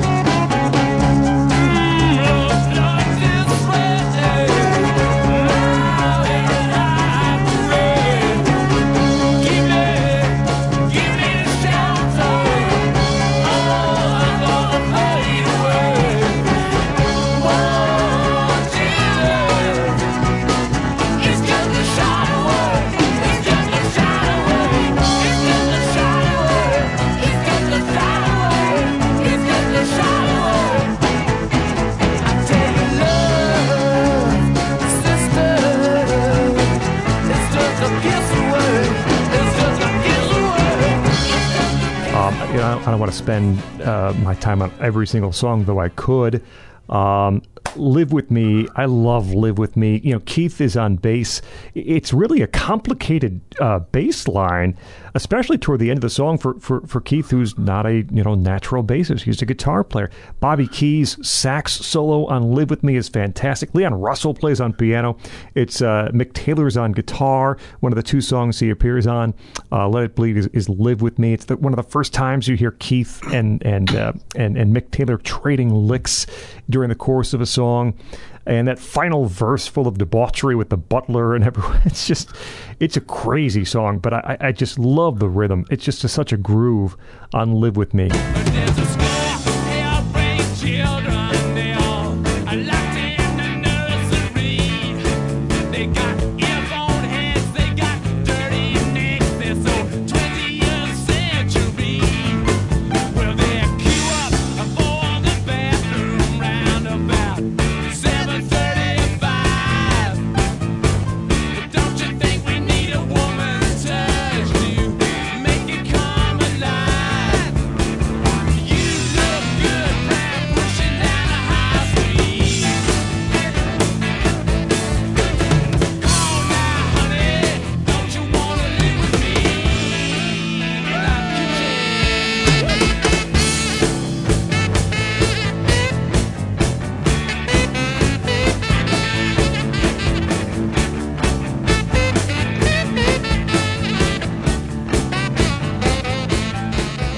I, adore Monkey Man. I know Jeff does too. I will I will leave a lot for him on on that track. But Monkey Man is perhaps the first or second most overlooked track in the Rolling Stones' entire discography.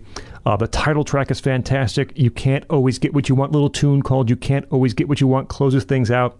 And I was thinking about that, you know, when we had Charlie on the show doing the Beatles, and I think he was talking about "Hey Jude," and he said, you know, it's a hymn.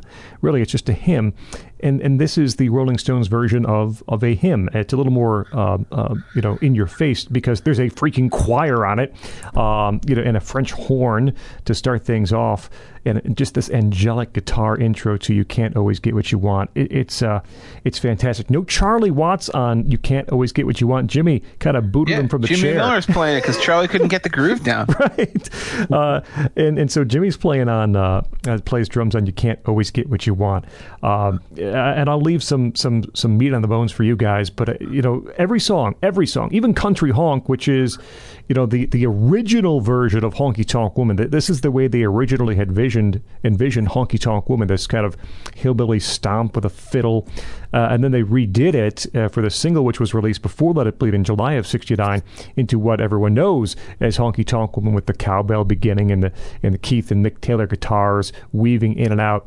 But uh, even "Country Honk" is is a great version uh, the original version of that song. There's, there's, I, I, I literally have no criticisms of the album. None, none at all. All right, Harry, I want you to explain to us why this is the Rolling Stones' worst album. Well, this is the part I was waiting for. Um, uh, Undercover, of course, is their, their finest work. So, um, I you know I agree with you, Scott. I think this this is my favorite Rolling Stones album. I that could change depending on you know the time of the year or something. You know, some days I might say Beggars or Exile, but um, you know, right now it's Let It Bleed. Um, you know, you covered you know Give Me Shelter thoroughly. There's not too much I can add. I you know what I love about the song is just how it paints this perfect aura.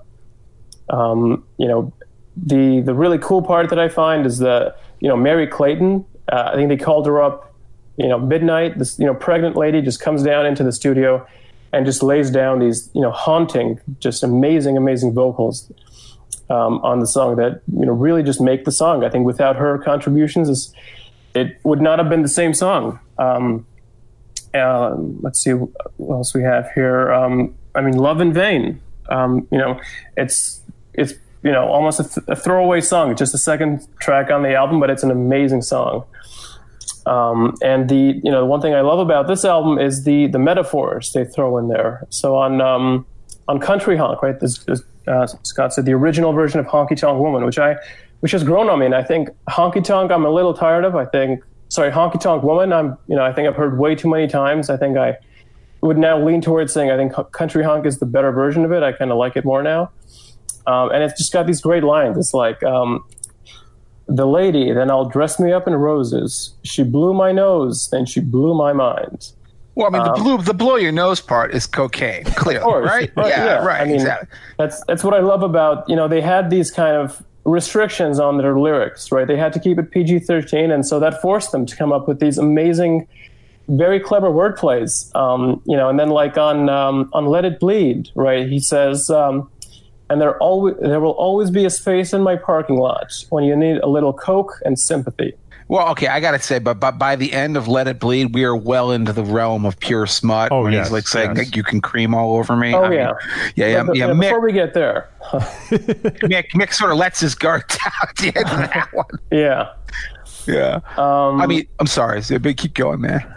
Yeah, um, let's see. Uh, you got the silver is it's one of my favorite songs on this record. I think just the way it was rec- the production, the recording of it is is great. It sounds like Keith Richards is in your living room when you're listening to this. Um, and there's an outtake where Mick Jagger does the vocals, um, and I, I prefer the Mick, uh, the, sorry, the Keith Richards version. I think I don't know what it is that makes it a Keith song, but you know if you compare the two, um, you know to me this is just a, a quintessential Keith Richards song. Hey,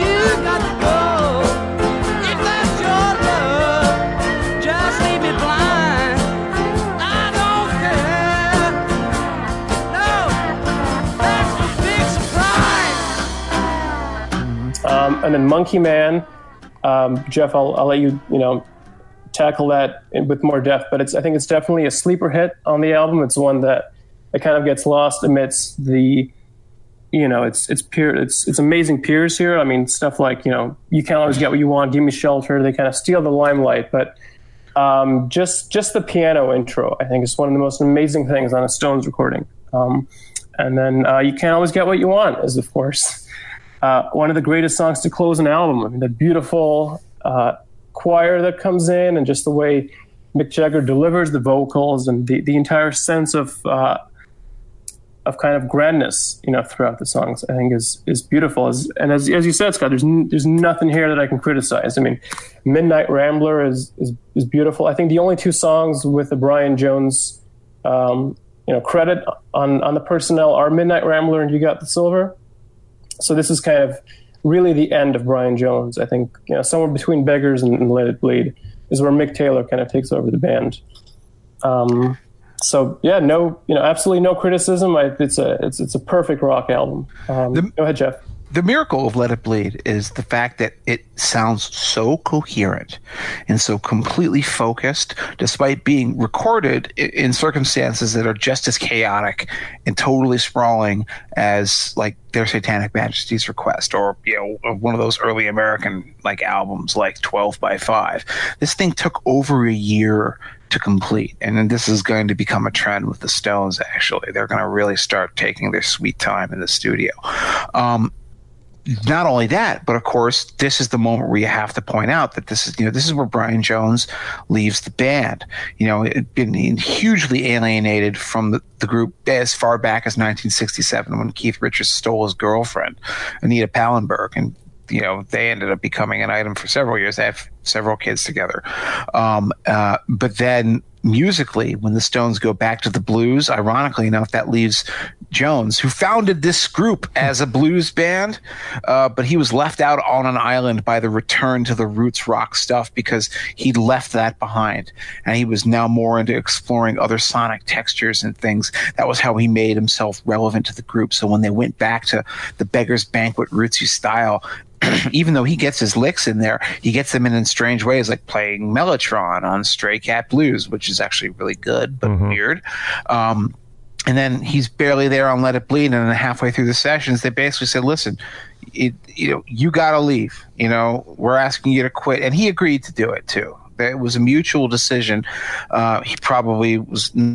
not in a great place, you know, in terms of his mental health and certainly in terms of his drug health. But the other issue is that they wanted to tour, and he was in no position, no state to tour whatsoever, uh, because he's just, you know, you know, kind of a basket case at that point. So uh, what do they do? They go and find a guy uh, from John Mayall's Blues Breakers, which is the farm team for great league guitarists in the British 1960s, apparently, and uh, that guy's name is Mick Taylor. The irony, though, is that Let It Bleed doesn't really bear either of their influences. This is the weirdest album, and yet the most coherent album of the Stones' career. There is, is there is not one single song on this record where five members of the band, which is to say the four guys and you know, you know, you know, Mick and Keith and Bill and Charlie plus any guitarist. Uh, you know, whether it's Mick or Brian Jones, are playing at once. The only one is on Midnight Rambler, where uh, Brian plays congas, I think, and and you know, a shiny nickel to you if you can tell me what that conga contribution. I, I've never been able to hear it myself. I'm, I'm not even convinced that it exists. But yeah, this is this is an album where they're playing like almost fragmentarily, and yet it comes together so big because this is where Keith is at his greatest. He's not crippled by drugs yet. That's going to become a big problem. We'll talk about that in our next episode. Uh, you know, they're over their their legal difficulties. This is the Beatles are falling apart. All of their other competitors are experiencing. It's it's the end of an era, and there's a lot of eclipse going on. But the Stones are actually moving to a greater strength and a greater level of achievement than they had ever been before. And it's a miracle that even in these circumstances that you get an album where Love in Vain, Love in Vain is not a minor track at all. I have to disagree with you, Harry. That's that's they found that Robert Johnson song on a new tranche of Robert Johnson recordings that started circulating in 1968, and uh, they immediately said, "Okay, well, let's try this." Well, Keith, of course, is trying it. He's doing it with his open tunings, and how do they manage to, to slow it down, turn it into almost a country blues that made it's very different from the Johnson version if you hear that, um, and. Uh, you know they get I think Ry Cooder is playing on it, Yeah. and they they recast it and they own it. They reclaim it. They make it their own. The, the country honk. I, I agree with you. I prefer it to the honky tonk women. I just love the Jimmie Rodgers hootenanny feel of that. But um, you know, this is an album where the last two songs do tend to overshadow everything else. And I'll I'll say this about Monkey Man. I, I've never understood why this isn't on every greatest hits album the Rolling Stones ever put out. If you could put out a Rolling Stones album with two songs, you could put out Satisfaction and Monkey Man. There you go. You've got your two great hits. That's good. That's what you're going to do. I don't understand why people don't know it and celebrate it. It wasn't even played live, I believe, until the Voodoo Lounge tour in 1995, uh, with Nicky Hopkins again on that piano, that ominous opening piano, and that incredible grinding, snarling, snapping Keith Richards riff. Uh, the only thing that could make it better is a fantastic lyric, which guess what? Mick Jagger supplies when he has that one of the great couplets of all time. I hope we're not too messianic or a trifle too satanic. Oh, we just love to play the blues. That's the Rolling Stones. There, one lyric. There, you you got them. You got them all. Um, just a, a magnificent song, and I don't understand why people don't celebrate it more.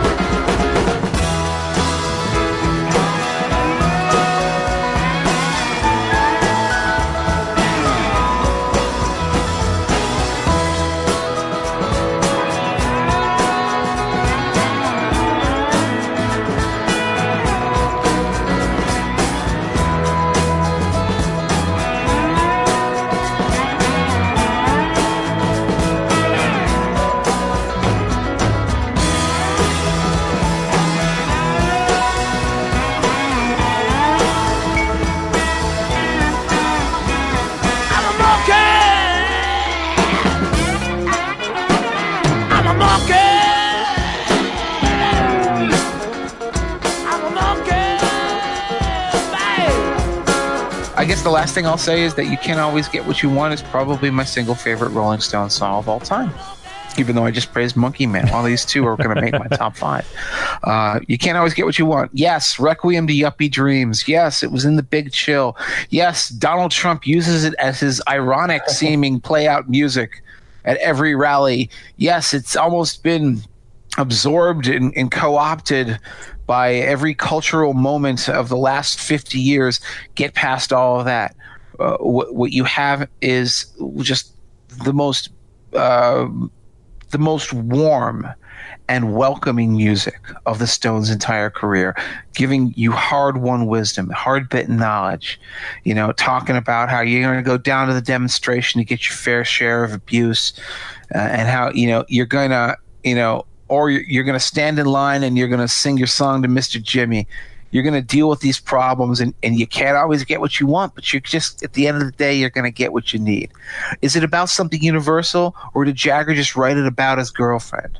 Nobody's entirely sure, and it doesn't even matter because the whole point is that you can generalize it out to anything you want it to mean.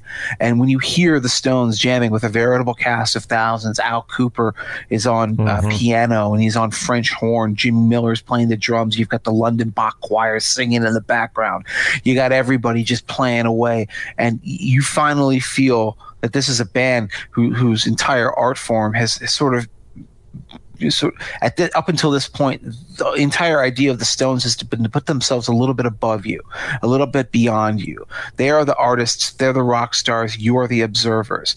When you listen to "You Can't Always Get What You Want," they're welcoming you into their world and they're telling you something personal about themselves and about yourself, which is why it's the greatest and most universal song of their entire career. I went down to the Chelsea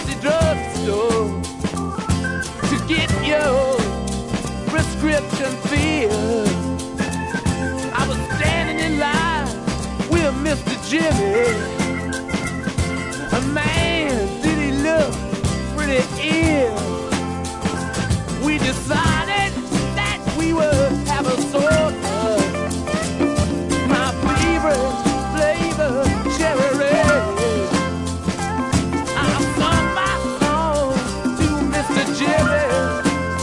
Yeah, and he said one word to me, and that was there. I said to him,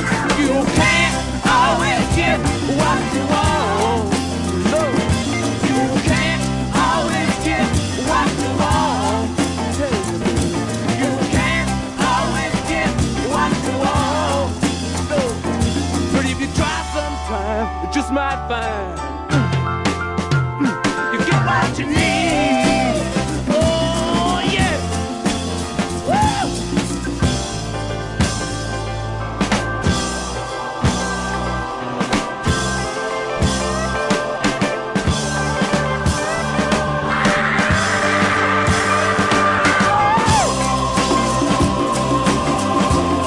And that's where we have to leave it this time as Let It Bleed comes to a close. Part two of the Rolling Stones will pick up just afterwards. And uh, that means we've come to the point of the episode where we, uh, the hosts and our guests, give you two albums and five songs that God you help must. us. I, how are you going to do this? Harry Khachatrian. Uh, you can find him at Harry1T6 on Twitter. Also, his work at the Daily Wire. Harry, your two albums and your five songs.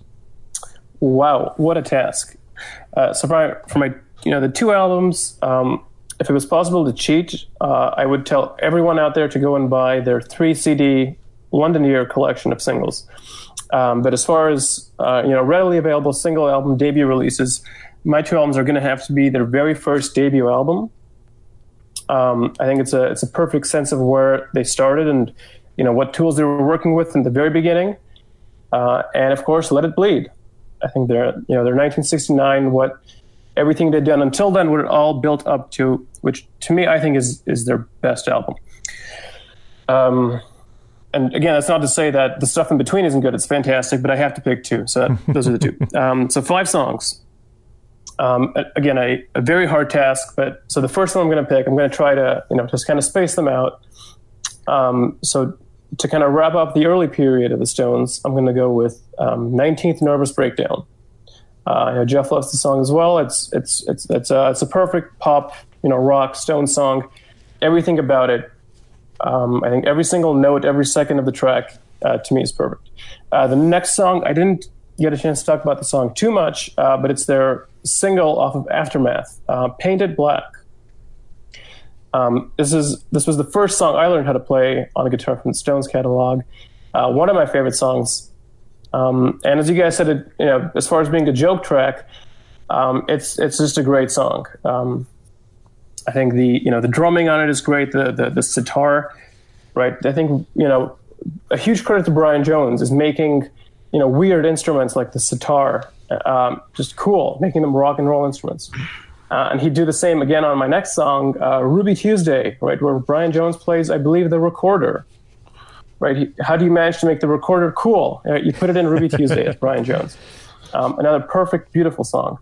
Um, next, um, off of Let It Bleed, um, I want to pick some country, so I'm going to go with uh, Country Honk. Um, I think one thing that amazes me about the Stones is their ability to play so many genres, uh, and country is one of them. I mean, and a, more of a part two song, but Sweet Virginia, you know, like how do they how do they do country so well? Uh, I think it's something that really amazes me, and uh, Country Honk I think is a good example of that from this era. Uh, and the last song um, is "You Can't Always Get What You Want." You know, I wish I could pick you know 10 or 15 songs but you know i can't always get what i want apparently and so this this is uh, of course as jeff already explained as, as we've gone through is, is a beautiful song every second of it is is put to good use um, it paints a beautiful picture the lyrics the, the instruments the music um, yeah i can't get enough of the song All right. Uh, so for my two albums, uh, I'm, we'll say you can't actually buy this. Rolling Stones number two is uh, is on my list. It, it is available though. It, Amazon uh, Music Unlimited. You can you can you have to search for it specifically. You can search for the UK versions of albums of the of these albums. You can search for Rolling Stones number two. You should. It's worth it. Uh, and Let It Bleed, um, which I just described as nearly a perfect album. So of course it's on the list. Rolling Stones number two and Let It Bleed. So for my five songs, in order to make this uh, a little bit easier or a little bit more manageable, what uh, I have just decided unilaterally because uh, I can. I'm the host. I, I, I'm just I'm just throwing out the songs you likely have heard, right? The songs that are on Hot Rocks, the songs that are on the radio constantly. I'm assuming you've heard some of these songs, and I just want to give you the opportunity to hear some things that So your you picks are haven't. Satisfaction, Get Off of My Cloud, and Mother's uh, Paint It Black, right? and Jumpin' Jack Flash. Don't forget. Yes. right. Uh, so songs that you might not have heard from from this era, the Brian Jones era, that, that you should. From Rolling Stones number two, "Down the Road a Piece," um, is is just fantastic. Keith Richards recording his guitar, his his Chuck Berry guitar with Chuck Berry in the room. Uh, it's one to check out.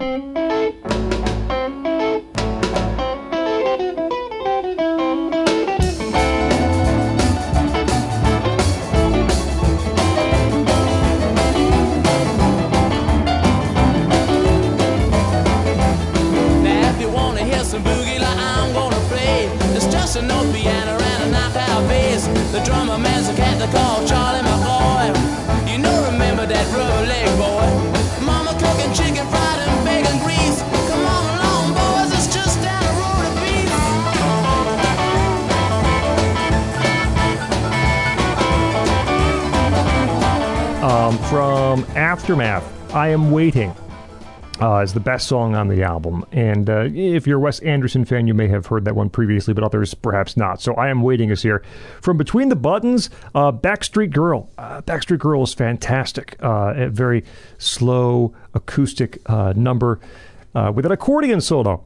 Between the buttons, you find it on Backstreet, or you find Backstreet Girl, and then from the the last two albums, Beggar's Banquet, No Expectations, uh, Brian Jones' last really solid contribution to the music. I think that slide and No Expectations is just fantastic.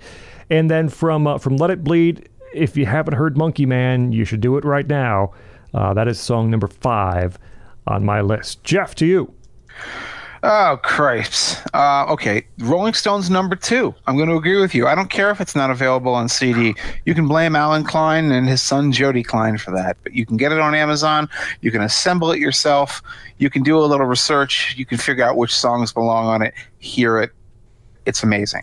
Uh, the other one is, uh, you know, if I have to pick between Beggar's Banquet and Let It Bleed, I guess I'm going to pick Beggar's Banquet uh, not because I think it's necessarily not like hugely better than Let It Bleed. I think they're both co-equal level albums, uh, but because I feel like it, it it has a mood.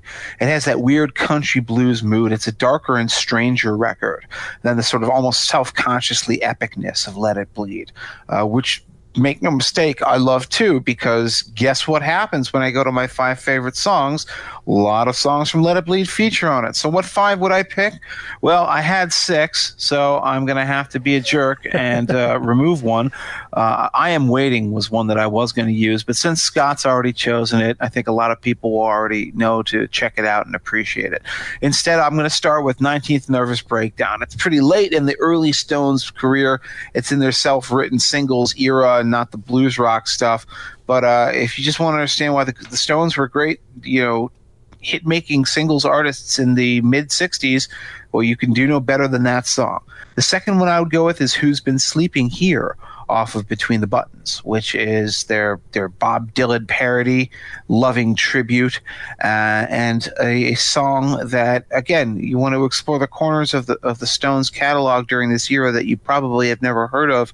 You can really do no better than to start there, or alternately, you can start with the third song I'll mention, which is The Lantern off of their Satanic Majesties Request.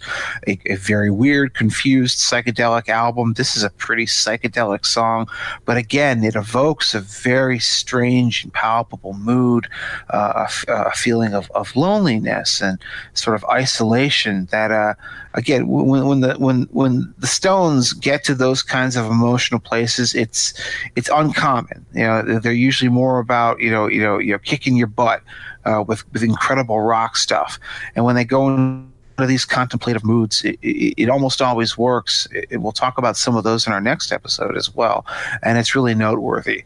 Uh, fourth song I'll mention, Monkey Man don't need to say anything more about it than I already said. Scott already said stuff too. It's Monkey Man. I'm just a monkey, and all of my friends are music junkies. Unfortunately, that's not really true. Um, a lot of them are just lawyers. And finally, uh, you can't always get what you want. My fifth song. Uh, Harry mentioned it. I'm happy to mention it. It's one of the greatest and most iconic songs of the rock era. And in fact, for a very, very long time, if you had asked me what is the number one greatest rock song of all time, I would have answered you can't always get what you want. And maybe somewhere in my heart, I still believe that to this day.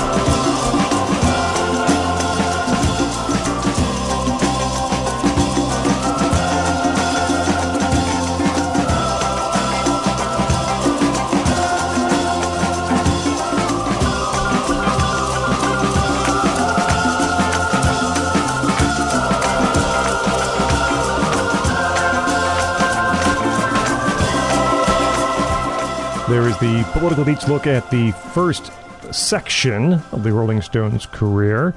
Uh, we thank our guest, Harry Khachatrian. You can find him at harrykhachatrian.com, Daily Wire contributor, Twitter at Harry1T6.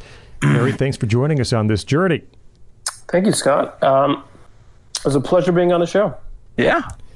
and uh, my partner Jeff Blehar. Jeff, we uh, we now prepare for the over the Oh, the remaining 50 years. yeah yeah we went through seven. We just have to go through fifty years in the next episode, but uh, I think we're up to the uh, to the challenge, I suppose. It's a good thing they didn't record any really good music during that period.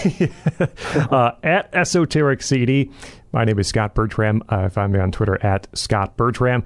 Subscribe to our feed for new episodes iTunes, Google Play, Stitcher, TuneIn, nationalreview.com. Listen and leave reviews for the episodes. You can also join the conversation at uh, at political underscore beats for uh, Twitter as well. This has been a presentation of National Review. This is Political Beats.